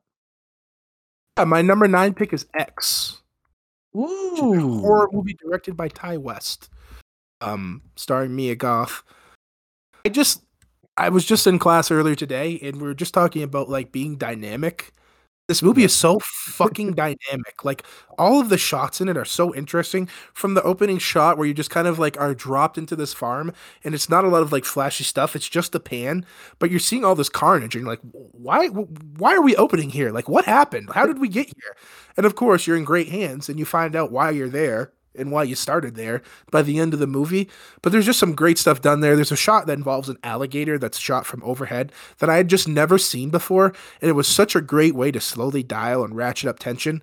Um, some of the kills in this, if you're a horror fan, I know this sounds a little dark, but you know, you're watching for the kills. This movie has some fucking awesome kills in it. So if you're looking for a horror movie where some wild shit happens in that regards, check it out. Um, I actually plan on watching Pearl, the sequel to this movie that came out this year as well, tonight um, after we're done with the cast. So we'll have wow. some thoughts on that next week. I haven't seen X. Uh, I've wanted to. I've heard nothing but positive things. And, I love it. Uh, okay, all right. My number nine. We're going to stick with the horror genre. It's Nope. Uh, Jordan Peele's space alien movie. You are floored, Nick. What do you got to say? I can't believe it's that low. I uh, I'll read you my little blurb. I wrote the commercialization of trauma only ever ends with destruction it's a really good movie. I uh, I mm, I still don't know how to process it. I I haven't done it the service it probably earns, which is a rewatch, and I'm curious if my feelings about it change more on that. But the one thing I will say is Jordan Peele is a master of his craft in this movie. This was the first time where I was like, "Oh, this is a dynamic visual storyteller in a way that I don't think he really quite had mastered in Us and Get Out." What I love about this movie is the same thing that I've done with the analogy about the doors. There's yeah. no one in the middle on this movie. They either love it or they hate it. And I totally agree with you. Like I watched this movie, I was like, this is an auteur who has finally like reined in all of their powers, no pun intended to the movie there. But like I thought it was master at work. I just think it was a little too long. I I hmm, I just at a certain maybe I think my experience is maybe I don't want to say hampered by, but the people I went to see the movie with aren't aren't as on board with as much of the weird metaphor illusion stuff that Peele likes to roll with. So that was maybe part of why I felt so not indifferent towards it because it's my number nine movie of the year, but I maybe wasn't as high as I might be later on. I want to kind of keep my comments caged because this movie will come yeah, back. Of course, up. of course. Number eight, Nick. A number eight pick of the year is Decision to Leave. Ooh. Chan Wook movie. Um, this is a really, really good movie. I love the use of technology in this movie. It's the first movie that used smartphones to me in an inventive, creative way to the point where it blended the, the reality and the visual effects to the point that I couldn't decipher the two. There's some great work done on the mountain in this movie where it's just shot where it's like, they on a stage or is that like, are they outside exposed like to those like real elements? Um, mm-hmm. another great detective yarn. And while um, you know there is a there is a disconnect linguistically, um, I found that to almost be not beneficial, but something that made me want to go back and rewatch it again. Be like, oh, there's some like emotional clues that I'm just not privy to. I want to go back and kind of like pull that thread a little more and see what that was about. Um, there's some great stuff done about like loneliness and like that means to a police officer or detective and the way that it's edited and shot is just is expert in that in that regards when it involves those scenes. Um really gut punch ending really like like creative and um odd choice to to do away with one of your characters. I'll let you make of that as what what you will but um yeah. another one uh, this year was a lot of movies to me that was like i'm chewing this over. I'm thinking about this for a long time after it's over so this was another one of those that was in that kind of category. I have not seen Decision to Leave, but I will stick with the word shoe because my number eight is the menu. I wrote a movie about how an ever evolving, ever condescending, ever interrogatory world seeps a compassion from an artist. I love a lot of stuff about the menu. It is it is funny. Number one was my favorite part about it. In so many of the eat the rich type movies and stories that we're seeing become so prominent now, it is very I don't want to say over the head, but sometimes it's like, look, guys, we know, we got it. Everyone hates the rich. And the menu approaches it with such like a decanter almost of how mm. we're gonna take the, the, the, like the nails to these people. And John Leguizamo is great in it, and these text bros, like and the way that eventually there's like this despair to them of like, I guess we're gonna become marshmallow people, and not to even mention the performances of Nicholas Hoult is playing such a good dumb little goofus. Scene in the kitchen where he's sweating. yes. In the scene where he's like, "Yes, chef. Yeah, uh, you can't say that about him. He's Yeah. just so good in it." Anya Taylor Joy, as we talked about, is just tremendous. I think it's a, a, a coming out party for her, almost in a big way. Of like, I'm going to pivot to more dramatic, dramatic stuff. Hopefully, I I just don't know what else to say other than like this really did feel like a Succession episode. Mark Mylod obviously directed Succession, a lot of it, and mm. his sensibility really works in this. And my favorite one is, "Do did, where'd you go to school?" I think she goes Brown, and then Ralph Fiennes is like, "Do you have any student debt?" She goes, "No." He goes, "You're dying." Not even like a whiff of like humor or intensity, but just the way he's like, "You're dead." And then that moment where Anya Taylor Joy's character finds the picture of him with the burger, it really made me think this is a movie about like artists and how chefs are artists, but more or less just directors of how people want to know everything. They want to keep coming back to you. They want to have access to you. And they expect so many things and they're so condescending now that you never get the joy you get when you just made a burger for someone because it made them feel good. You know, when a director makes it to the big game, he's taken on all these expectations of the fans, the media, and all that sort of stuff.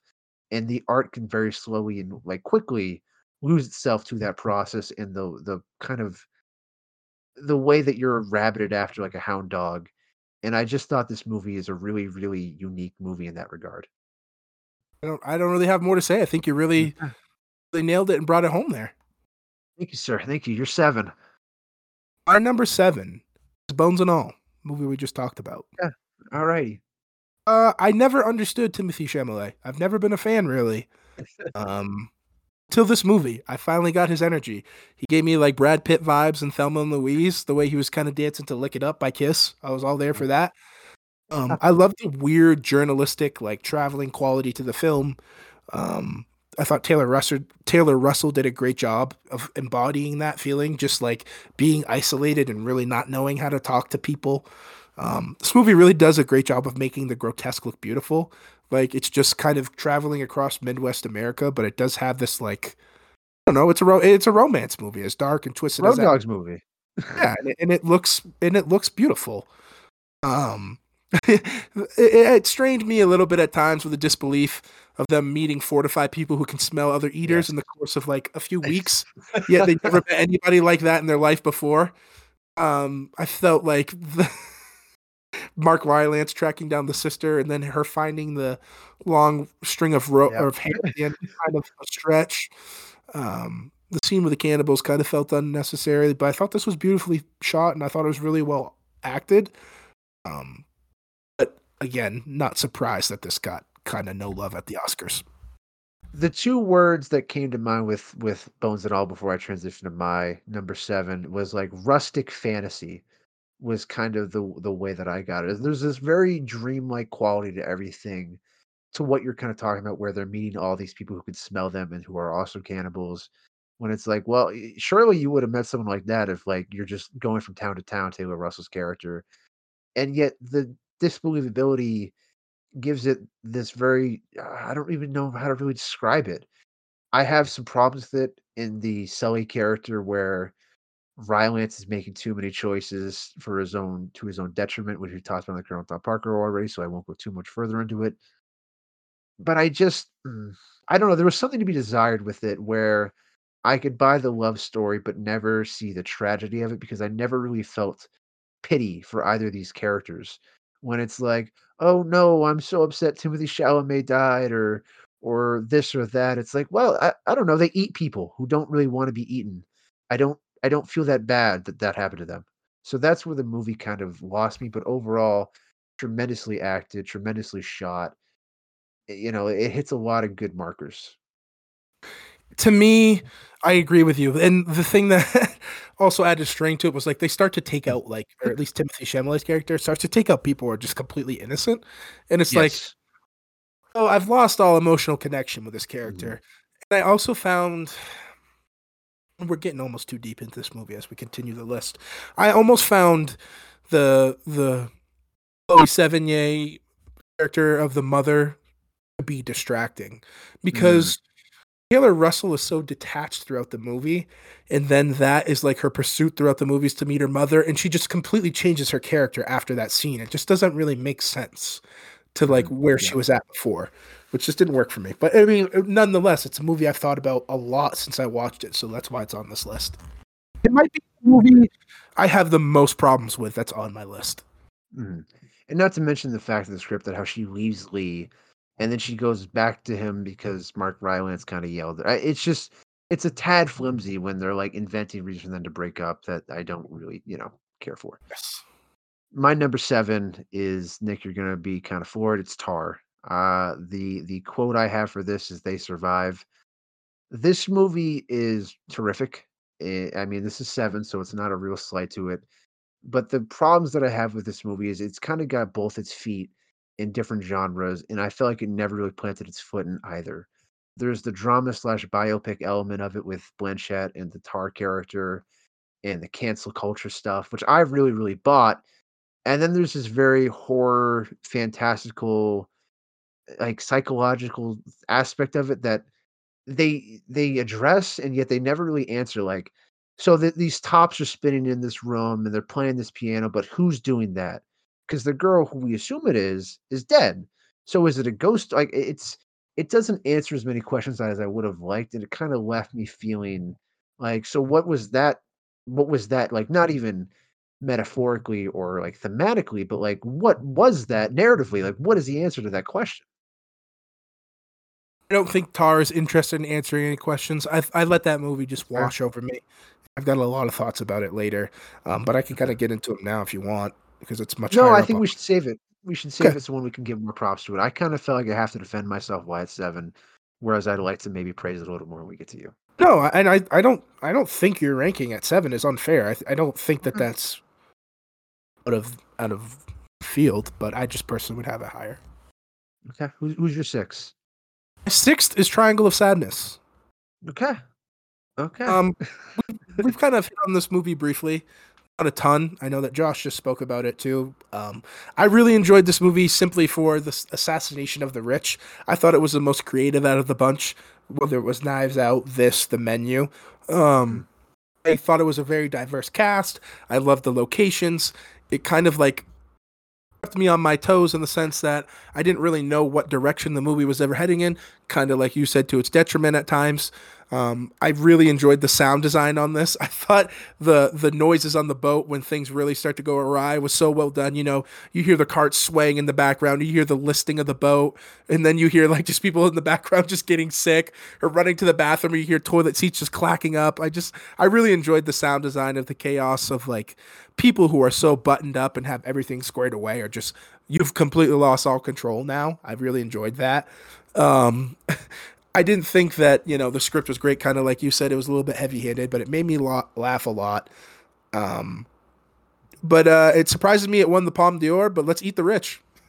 The third act is the best part of it for me, and it's this very interesting, like, category or not category, question of like where does the caste structure kind of end and where does it begin, and when all of this falls apart, what actually matters, and the way that um. No, no, go ahead. Exactly. And I thought the ending was so sorry. Just real quick, I forgot my Mm. last. One. It was one of the most haunting endings of the year for me, if not the most. I'll ask you this right now. Carl dies in those woods, right? Trying to get to them. I think everybody who isn't in charge dies or is going to listen. Yeah, I I like this movie. I don't love it for all the reasons we've kind of talked about, but I can easily see why you would like it as much. My number six talked about already. It's Barbarian. For Barbarian, I wrote monsters are far too often created when the paint on the white picket fence begins to fade. This is a really dynamic horror movie that is my favorite type, where it is easily trying to say something about America and people and places and what we've done and who we make a monster and who we don't. And it carries so much added weight to it.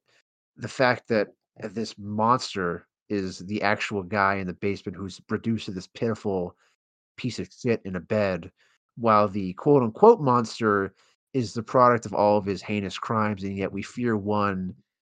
It, it, it's just, uh, it's incredible. Like the the writing, directing, the actual horror elements, the fact that I, I forget the, the director writer's name, but he subverts kind of all the tropes of like she looks at the door, she's like, I'm not going in there.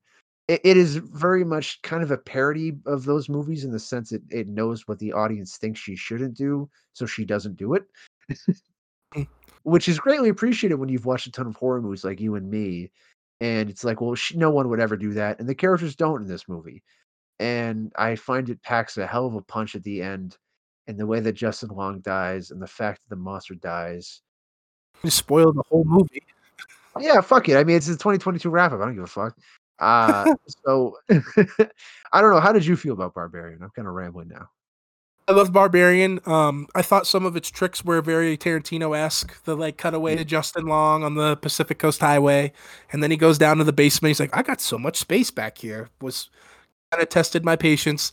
The fact that the police officers just completely ignored her and just like wrote her off. There were some move. There were some moments that like strained me, but like as far as being inventive and like an exercise in tension from the opening scene with Bill Skarsgård, who's just he has this like posture and his eyes just have this glassy nature that automatically makes him look creepy. I know he's not in this movie, and unfortunately, he gets killed in a really brutal way. Um, but I thought that dynamic of like, okay, like we have gotten to the point now where Airbnbs can be horror movies, and Airbnbs, the thought of just going to one can be scary. So, um, I, I kind of enjoyed that inventiveness. And they use Skarsgård and that reputation he has now from the It movies against the movie to be like, oh, you think it's going to be Skarsgård, but it's really not. Exactly. Go see Barbarian. It's on HBO Max. I had a great time watching with a bunch of friends. Maybe partly why I'm influenced, but terrific horror movie. Look out for that writer director. He has a new movie coming out. I don't know when, but it was announced today. So keep it keep it Oh, really? out. Yeah, The whitest, the whitest kid you know. Actually, he was a former that's right. That's right. Nick, you're number five.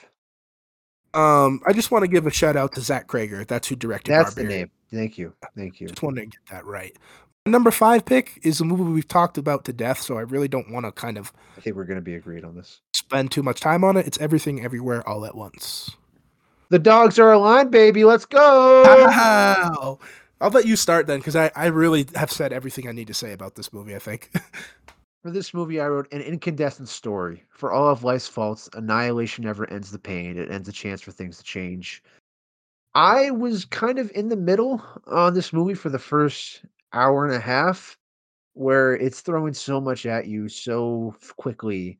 Everything is everywhere all at once, you could dare you say, mm-hmm. that I was kind of, I didn't know what to make of it. And then when it finally synthesizes to its point, and the moment that sealed it to me is the scene where there are rocks that was Mm. when I was all in on this movie and kind of I knew where it was heading, but the realization of it hit me really hard of just a mother telling their child like I know life is shitty and people are shitty, but there's a reason to exist past them and to want to keep trying and to try and cherish what does you make you happy rather than trying to curse what doesn't it it just it really packs an emotional punch for a movie where there's people who have hot dog fingers, and I respect the ambitiousness and the audacity of it to do that both those things. I'm trying right now to write something very absurd, as you know, kind Yes. of surreal. And um, this movie was kind of like one of those flags in the ground I needed to see to be able to be like, oh, I, I, I got a chance. I can write this at least. I can Yeah. put this on paper, you know, as as crazy as it is. So I really appreciated this movie for being something that I hadn't seen before. There's a really like a lot of original things that I just don't think had been captured. You know, you think about the the way that they alter like future could be altered of like cutting your tongue with a piece of paper or like cutting in between your fingers and stuff like that. I just really loved the inventiveness and like the the ingenuity behind the filmmaking in this. So I thought this was a really Yes. really fun watch. Um, I did find it a little sappy at the end, a little heavy handed with some of its messages of love and family. But you know what? It was such a re- enjoying like romp, kind of like you said, and a great ride. I was like, you know Yeah. what? Send me home with something to, to be to smile about and be happy about. And I don't know what else they could have done at the ending to kind of make it more rewarding than like I, I wish the ending wasn't everything's fixed because it is kind of a cop out to be like now everyone's tolerant of everything and everyone's happy and Right. but uh, I but I, I can't fault the movie for what it did do sometimes and it gave me so much to enjoy. and what it did for movies. I mean, it's A24's yeah. highest grossing movie. That's awesome. Michelle Yeoh's nominated for Best Actor. Hugh Kwan, who hasn't been in a movie in 20 plus years, got a role. Um, I watched a, a, a, actors roundtable with him and um, him talking about having to give up his dream of acting and work as an AD or work in the uh, behind the camera, um, and then getting this opportunity 20 plus years later to get you know in front of the camera again. He's he's getting really emotional about it and um, is is quite a powerful thing of of you know your dreams can come true and it, that's kind of like not necessarily the story of this movie, but mm. um, to see this cast kind of have that trajectory is, is, is a really beautiful thing. Your dreams can come true. I would say that's not the story. The story is keep trying and keep like be okay with the the downs because you can maybe still find the highs. And I meant him specifically. Yeah. Right, right, right. I, I guess I mean more the film. And everyone kind of from the cast to the directors to everything kind of encapsulates that. And the moment I kind of figured it all out, and I was like, "Oh, this makes a lot of sense." Is when I found out these guys made Swiss Army Man. I was like, "Oh, okay, yeah, gotcha, gotcha." Checks out. Number four. My number four pick is Tar. Okay. Cannot start without me. Much like a Bones and All, much like a Triangle of Sadness or Decision to Leave, this year was a, a year of me watching movies and thinking about them a lot more. Um, this is a year where I saw many of the Oscar nominated movies in the past. It's been like, yeah, I'll wait till that comes to streaming, or yeah, I'll snag the Blu ray of that when it's on sale. You know, I went to the movies a lot. Uh, when that was taken away from us, that was something like that I wanted to really make sure I did a lot more this year.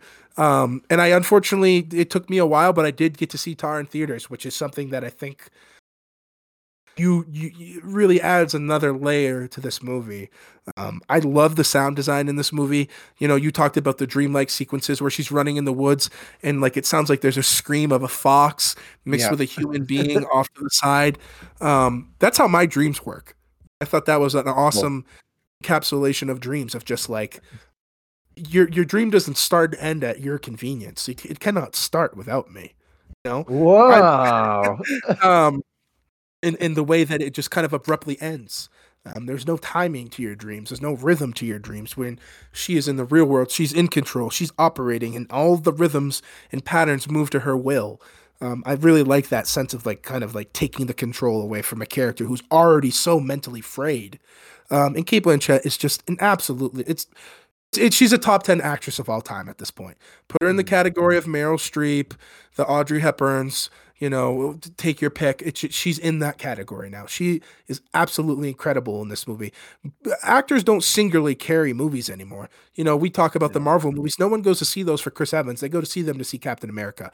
Cate Blanchett is going off on six minute monologues in this movie that are so intense and deeply involved with physicality of of being a conductor as well as being able to pull off these really pretentious and like airy dialogue, which might turn people off, especially within the first five minutes in the movie. Yeah. Um, but I just loved how all the drama really remained around two shots. Just added this level of uncomfortability for me. Like I'm hearing something that I shouldn't be hearing. Um, so uh, again, I took Cate Blanchett to win the Oscar. This is hers to lose. And people, give Todd Field fucking money to make more movies, please. It is a dynamo script, which is I think the part that has gone understated with this movie is the the way that he chooses to talk about these things and how like upfront and nasty it is is the thing that I really appreciated about it is Lydia, I don't like Lydia at all. And I never root for her to succeed and yet I never felt myself like bored with this movie. There's a way that this is a very boring movie because you're like, well, fuck Lydia, I don't care. Mm-hmm. And eh, he avoids that. And the choice is to have these incredible scenes of they're in the music uh, school or whatever, and she's doing that whole lesson. And then the, the the dinner scene with Rylance or whatever the fuck it was, and then the the panel in the conference center. Like, I, it's just masterclass stuff from pretty much everyone and that final moment where you see her conducting that music for I don't even know what Japanese, Vietnamese, uh, Asian. She's doing country. no, she, she's doing she's doing the soundtrack for the new Monster Hunter game. Cosplay. Oh, okay. Yeah. Thank you, thank you. Okay. That is the moment where it kind of all crystallizes, which is why I use that quote, "They survive." That is when she's talking with the guy about the crocodiles, and she says like, "Oh, there's crocodiles here." She's like, "It shouldn't there not be?" He says, "Well, they survived. Like they figured out, they adapted, they evolved." And that told me everything you know about Tar. Is it's a movie about how we could kind of cancel people, we can kind of get rid of them, but they survive ultimately. And maybe that means they're doing Monster Hunter scores in the dark for a bunch of nerds. And she's lost all power where she now has a headset and she has to hit the beats that they want her to hit rather than Mhm. coming up with her own interpretation of music. But they will survive for better or for worse. And the monsters that we fear, the Lydia Tars, are still kind of out there, maybe just have a lesser voice. One thing I also loved too was had this effect on me with the script of Michael Clayton where there is no explaining the information that's revealed. No. Hey, Linda. Oh, sorry, I meant Lydia. Well, she changed her name. It's just Right. a little piece of information revealed in the last 10, 15 minutes of the movie. You know, but it speaks volumes to what that character is truly about. The way she handles the situation where she gets scared in the building and falls and hits Mhm. her head. Oh, she's so prideful that she can't just be aloof and be a fool for once. Just Mhm. it, and there's a lot more context as to why she's there and why she can't reveal. yes. that that is the underlying subtext of as to why she makes that decision. That's her motivating factor. I really, really think this is gonna look back on this one and we're gonna say everything everywhere all at once was a moment, but this might be the best movie of the year.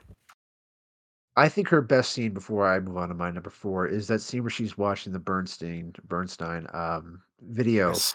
and you you just see her slowly breaking down, and it's this release that she's never had as a character before. I don't know if Lydia Tarr's cried in twenty years, and the She's fact that completely lost sight of why she's doing it. yes, and now she's just broken in this shitty New Jersey house that her mother owned with all these relics of a past that she tried to escape it really is kind of a ghost story of like she became the ghost and now she's revisiting all these old haunts that she's left behind her family and all this sort of things for nothing but her own ambition and kind of lust and power. It, it, it's it's can't say enough. It's a great movie, man. And again, I think it's gonna when we we go back in retrospect, it's gonna be like There Will Be Blood. It's like I'm still Yeah. wondering about certain things and like what they meant and like what that's an allegory to. So yeah, Tar. That's all I got. My number four, Top Gun Maverick. I wrote a rip roaring good time that reminds us why movie theaters exist and why sometimes to move on we have to leave those we love behind. We've talked about Top Gun Maverick uh, a lot. If you haven't listened to our episode, go fuck yourself. Do it. So I don't know what else to say about Top Gun Maverick, but it is one of the best movies of the year. It reminded me why we do this in the first place in a lot of ways because uh, it's so easy to write out blockbusters nowadays of like, well, they're just Marvel movies and they're just this and that and they're pointless and stuff like that. And then Top Gun reminds you the potential of it and the emotional weight that they can carry. And I I don't I don't really know what else to say about this, Nick, other than like my fondness for it has only grown since we talked about it. I love this movie. It's gonna be brought up again pretty soon here coming up. I, I again, I think we talked about this movie ad nauseum. I think it's one of our longest podcast mm-hmm. episodes. So if you really want to hear what we have to say about it, go take that and give it a listen. Yeah. Number three, Nick. Number three pick. We're getting into the top threes here now, huh? Wow, this happened quick. We are. We are. It used to be nice. Now you're not nice. And number three pick of the Hey. year is Banshees of Inisherin. Hey, Nick. What's up, baby? The dogs are aligned, baby. Number Come three, on! Banshees of Inisherin. Irish on, people baby. unite. Let's go, baby. Sláinte. Ah, Booyah. Man, we talked about this a lot. I will read what I wrote, kind of what I talked about. I wrote, What do artists owe to their art? What do they owe to their morality? What do they owe to their friends? And what becomes of them when all three are called into question? The Colm character is going to get a lot less pop than the uh, Peric character, but those scenes in the confessional booth with Gleeson and the, the priest are some of my favorite in the movie because the whole time to Pedrick or Podrick, whatever, you see this very steely resolve of Colm, and he doesn't care about him, he's kind of given up all that. But then we see him question it, and like, should he just play this role in this mask and be his friend because it would make him feel better. But he knows that his art will suffer. And to kind of keep getting his art to be better, he has to suffer now physically because Péaric won't let him alone. And I I don't really know what else to say about this movie other than like it's just dynamite. I love this movie. It's kind of the reverse of um, how I kind of spoke about Bones and All. I love how this movie gets more beautiful in the last 40 minutes with all the cross shots and the light Yep. coming through as the characters get uglier. As you know, Colm gets nastier, and like you said, Patrick, you know, he starts to become much more vindictive, and it's not necessarily about, hey, I, I just I love you and I want to be friends with you. It's like, well, why the fuck don't you want to be friends with me? It kind of elevates into like obsessive and, and dark place. Um, just a great way to like pacing and tonal changes.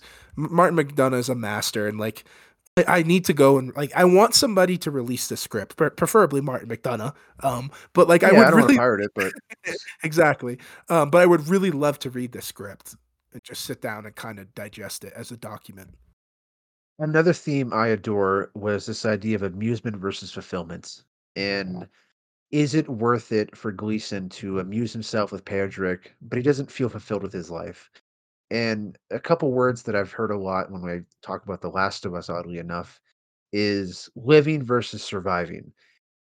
And this movie engages with that idea in such a unique way of it's talking about the art of someone and like what makes their spirit happy versus like they've given up the will to live.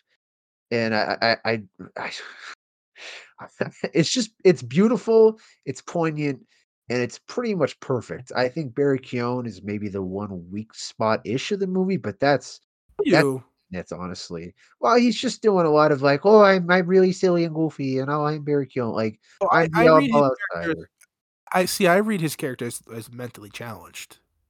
I do too. I do too. Um, and I guess there's a real pity to that character as well, in the fact that you There know, is. spoiler, something bad happens to him, and his dad beats him. You know, It's a really good good movie. I think he's really good in that. I think uh, he's good. He's great. Don't get me wrong. He, I think if he's just, there's just a one weak spot, it is most likely that. Number two. Nick, I, I I think we should just at least say this. Number one and two, in some order for you, are going to be Top Gun Maverick and the Batman. I know this about you. Not. So, whoa!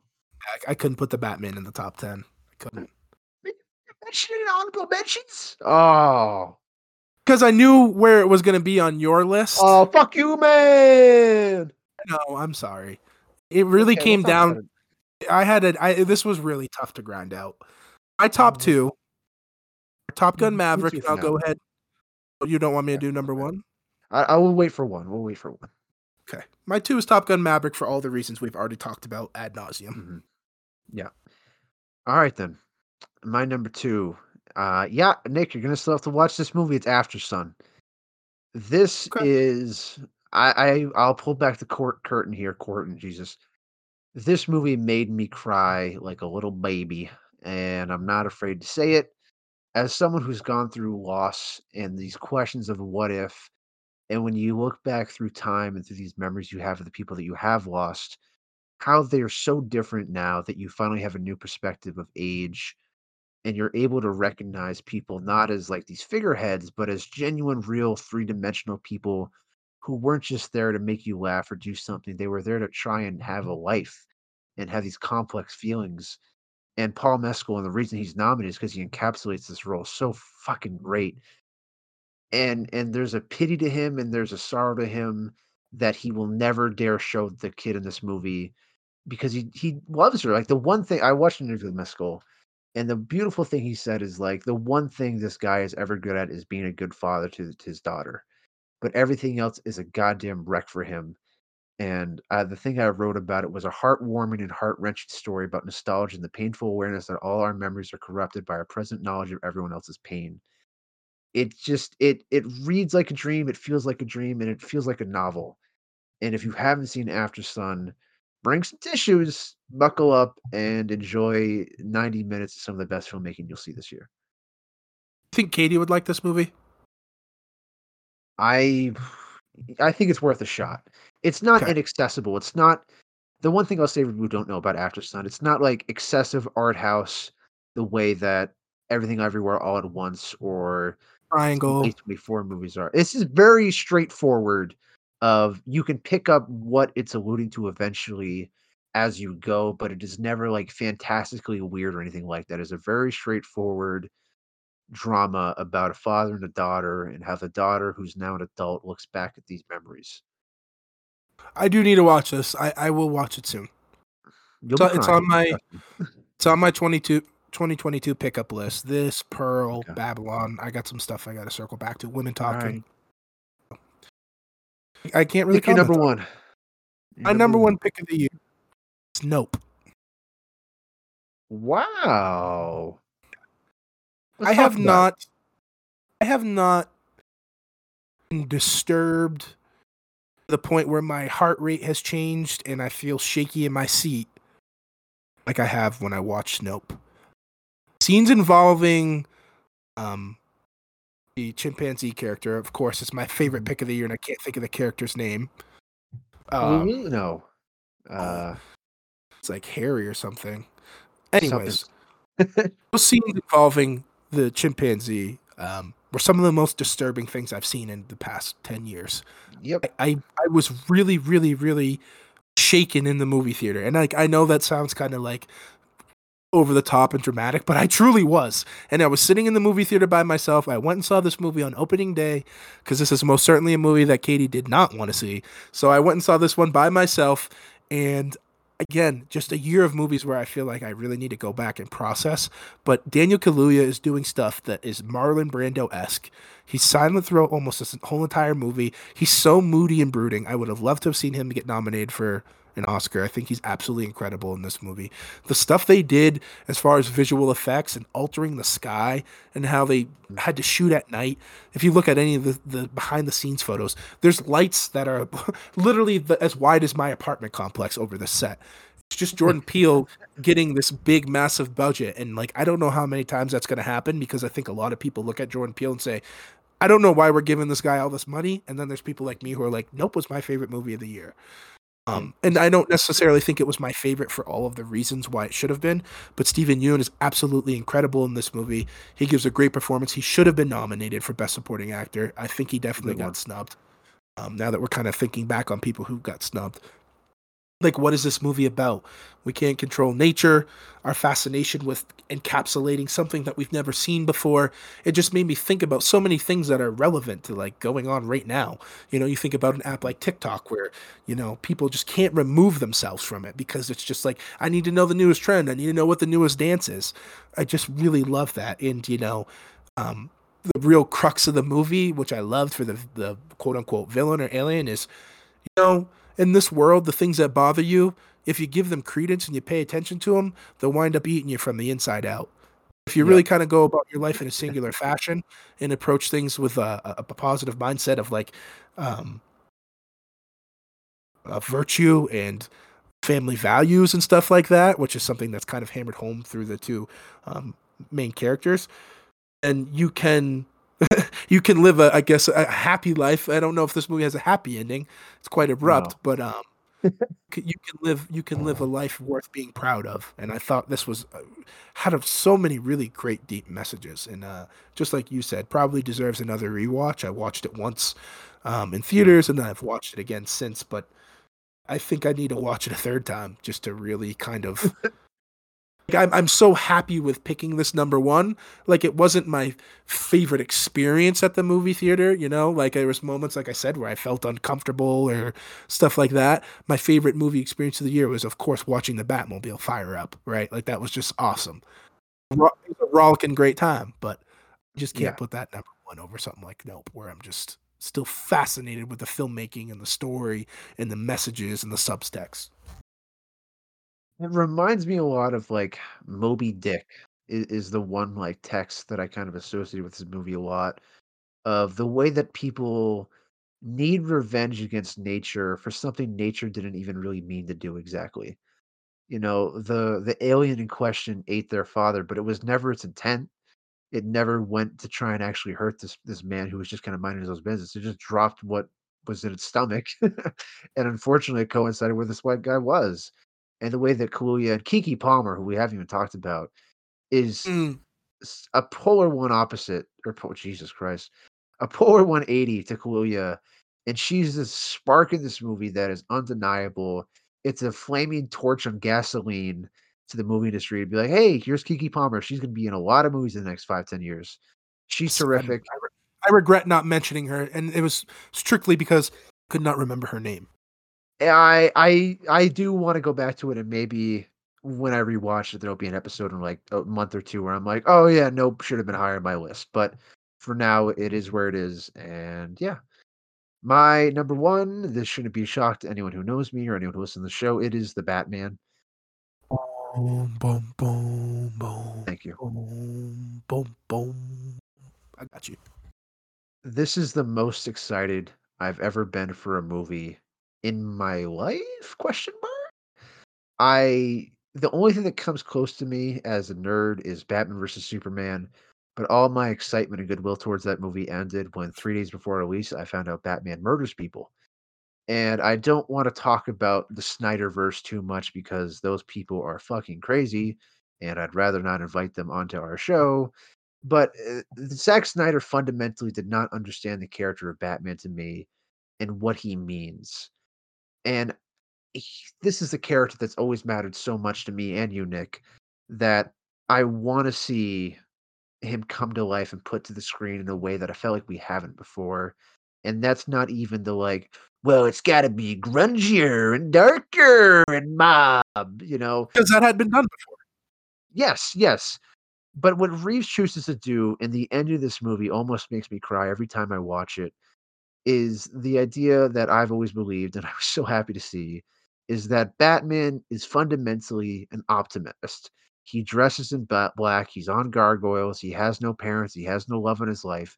But the reason he is doing this every single goddamn night of his life and the reason he's dedicated his life to this cause is to try and save people and make their lives better and Pattinson nails it to a fucking T. His eye control in this movie is out of this world in the physicality he brings, in the softness, in the gentleness, in the fact that his Batman voice isn't like "Ah, blah, blah, blah, blah, blah." it's like, oh, you too now. Like it's almost Marlon Brando Godfather. His his scream is every other Batman's whisper. Yes. It's incredible. And like you said, with his eye control, it's it's incredible. I've it's very rare, and he's doing this thing with his jaw, which is not natural. I watched the behind footage where he kind of slips into it, where he's kind of like his jaw is almost jutted out to like Mm-hmm. pronounce a little bit more, which is how we envision Batman as a, as the cartoon. But it does something to him that like hardens his character and makes you like so much more. His eyes so much more intense and like so much Mhm. more like observant and like there's so much more pain behind the eyes. And what a great idea Yes. to accentuate that by Matt Reeves to do the eyeliner underneath. Just great, Mhm. great, great, great. my my favorite moments of him as an actor um, are really simple and they're not even the flashy ones it's when he gets to the crime scene of, of colson's murder and martinez stops him and the way pattinson just looks up at him is like i will fucking destroy you if you do not get your hand off me and let me try and solve this murder followed by him staring at colson's kid when he finds out that he's the one who found the body it's the entire Incredible. character. It's the entire fucking character of Batman without a line of dialogue in either of those two moments that encapsulates everything I've wanted to see so badly. And the other moment that I fucking I love is when he's walking through the nightclub. Ah, His shoulder control physicality. in this in this movie. Yes, he's not a big guy. He's 6'2 or whatever the fuck, but he's not muscle bound. He's not Ben Affleck. He's not Christian Bale. And the way he moves, yes, he's cut, but the way he moves is like, I don't want a piece of this guy because he's selling so hard how cool he is. The part the part when I I love the most though is when he's walking up the stairs and that guy bumps into him, he Yes. puts his hand up to like get the fuck out of my way. Yes, so yeah. Physicality. That is one thing too, though. That like I, I do want to hammer home though. Is like sure it wasn't I it wasn't a new idea to have Batman be edgy and dark. It Mhm. was a new idea to have Batman take a shotgun and throw it at somebody's nose. That was Yes. a new idea. It was a new idea to have Batman take his batarang and shoot it through somebody's leg. It was a new idea to mm-hmm. have Batman pound somebody else. So the last thing he sees before he goes to sleep is two hammer fists going into the side of his face. Like that to me mm-hmm. was such a great choice to like you said, Robert Pattinson isn't a big person, but they used his physicality in the sense that he was like an obsessive caged animal that was just ready to burst at any moment. That I believe that like he would be able to do those things. It was almost like Will Costigan in The Departed. You know, he's just so on edge. He's so afraid that like this guy is ready to make any hair trigger decision to just get to the next level and get some results. or the fact that uh, I, the thing that this character is doing that is so unique is that previous iterations are like using Batman to mask like uh, uh, his rage or something like that. Whereas this is very much like he's using Batman to mask his sensitivity and how lost he is as a person. And there's that beautiful moment with Alfred in the hospital that I keep coming back to, where he's like, "I was afraid, and my greatest fear is that I'm going to lose someone else that I care about." I I don't know if any Batman that we've seen in movies has ever expressed that or explicitly given that that feeling towards anyone. In that way, No, like the closest we have is like Bale and Michael Caine, but in the end, the most you get is tells them that Rachel no. yes, but in the end, it's like Bale tipping his glass. Whereas I get the feel with this Batman and Alfred that even though we have like the least amount of screen time with them than any of them, there's this deep, deep bond. And the way that this script, as much as I've kind of like warped on it before on the show of like the exposition, there's a whole history to this world that they communicate really effortlessly. When Alfred's like, You needed a father, and all you had was me. It gives you a whole new radical insight on the Batman Alfred relationship in this movie and why it's different. Of Alfred is a fighter, not a butler. He's a security guard, not a loving, protective guy. And yes, he can be, but that's not who he is at his core. And that's why Bruce is the way he is. And the only way he could try and help this little boy is teach him how to fight and not teach him how to like vent his feelings. and I, I know we've talked about it a lot, and I, I just want to get out of here soon because we've been at this episode probably longer than any other, which is you know kudos to us. But I've I wrote a bias pick, but one made it a boyish delight, and on the back of a beautiful film. I I just I adore it. It's the thing that I've wanted the most in my life out of a movie, purely because this character is the most important thing in fiction to me. It's a great pick in any day. Isn't today. Could be in my top ten, right? And it, it's it's the most fun I had. I loved this movie. There was just so many other great movies that I found like more fascinating, I guess, in the sense. Yeah. but now that we've talked about it, right? I was saying I was gonna watch Pearl. There's a world where I go take a shower and like I start the Batman tonight just because I love it that much.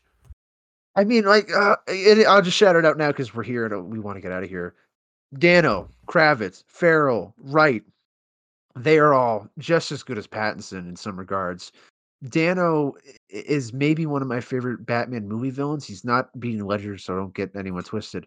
But there's like the way they mirror him and Bruce in a way that is so perfect. Of like they're both detectives, they're both orphans, they're both put on these masks to save people to try and quote unquote make Gotham better.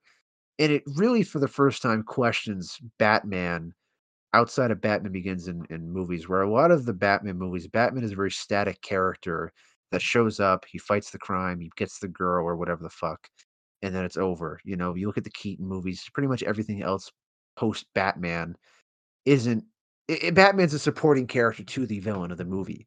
Whereas this is first the first time really since Batman Begins that I felt Batman is the main character, and we are all trying to chronicle his rise and fall of trying to be a person, not a better superhero, to be a better person and like fully fleshed out human. I think it's a great And, pick. Uh, Really you. excited to see where they go. I know where you and I need to go, and that's out of here, my friend. yeah, But uh, yeah. I really enjoy this breakdown. Um, I just want to say, you know, we're like approaching having done this for like half a year, and I really appreciate all the effort you've put into the show. Um, I look forward to where we go in the new year. Thank you, listener. Thank you, subscriber. Thank you, anybody who rated. Thank you for anybody who shared the show. Um, I'm really excited to see where we go. So, Josh, where are we going next week? Uh, if you're a longtime listener, your patience has been rewarded. We're doing Day of the Dolphin. Let's go, Mike Nichols. Let's go, baby. Like, rate, subscribe. Hit up that Instagram, road underscore dogs underscore podcast. Road dogs out.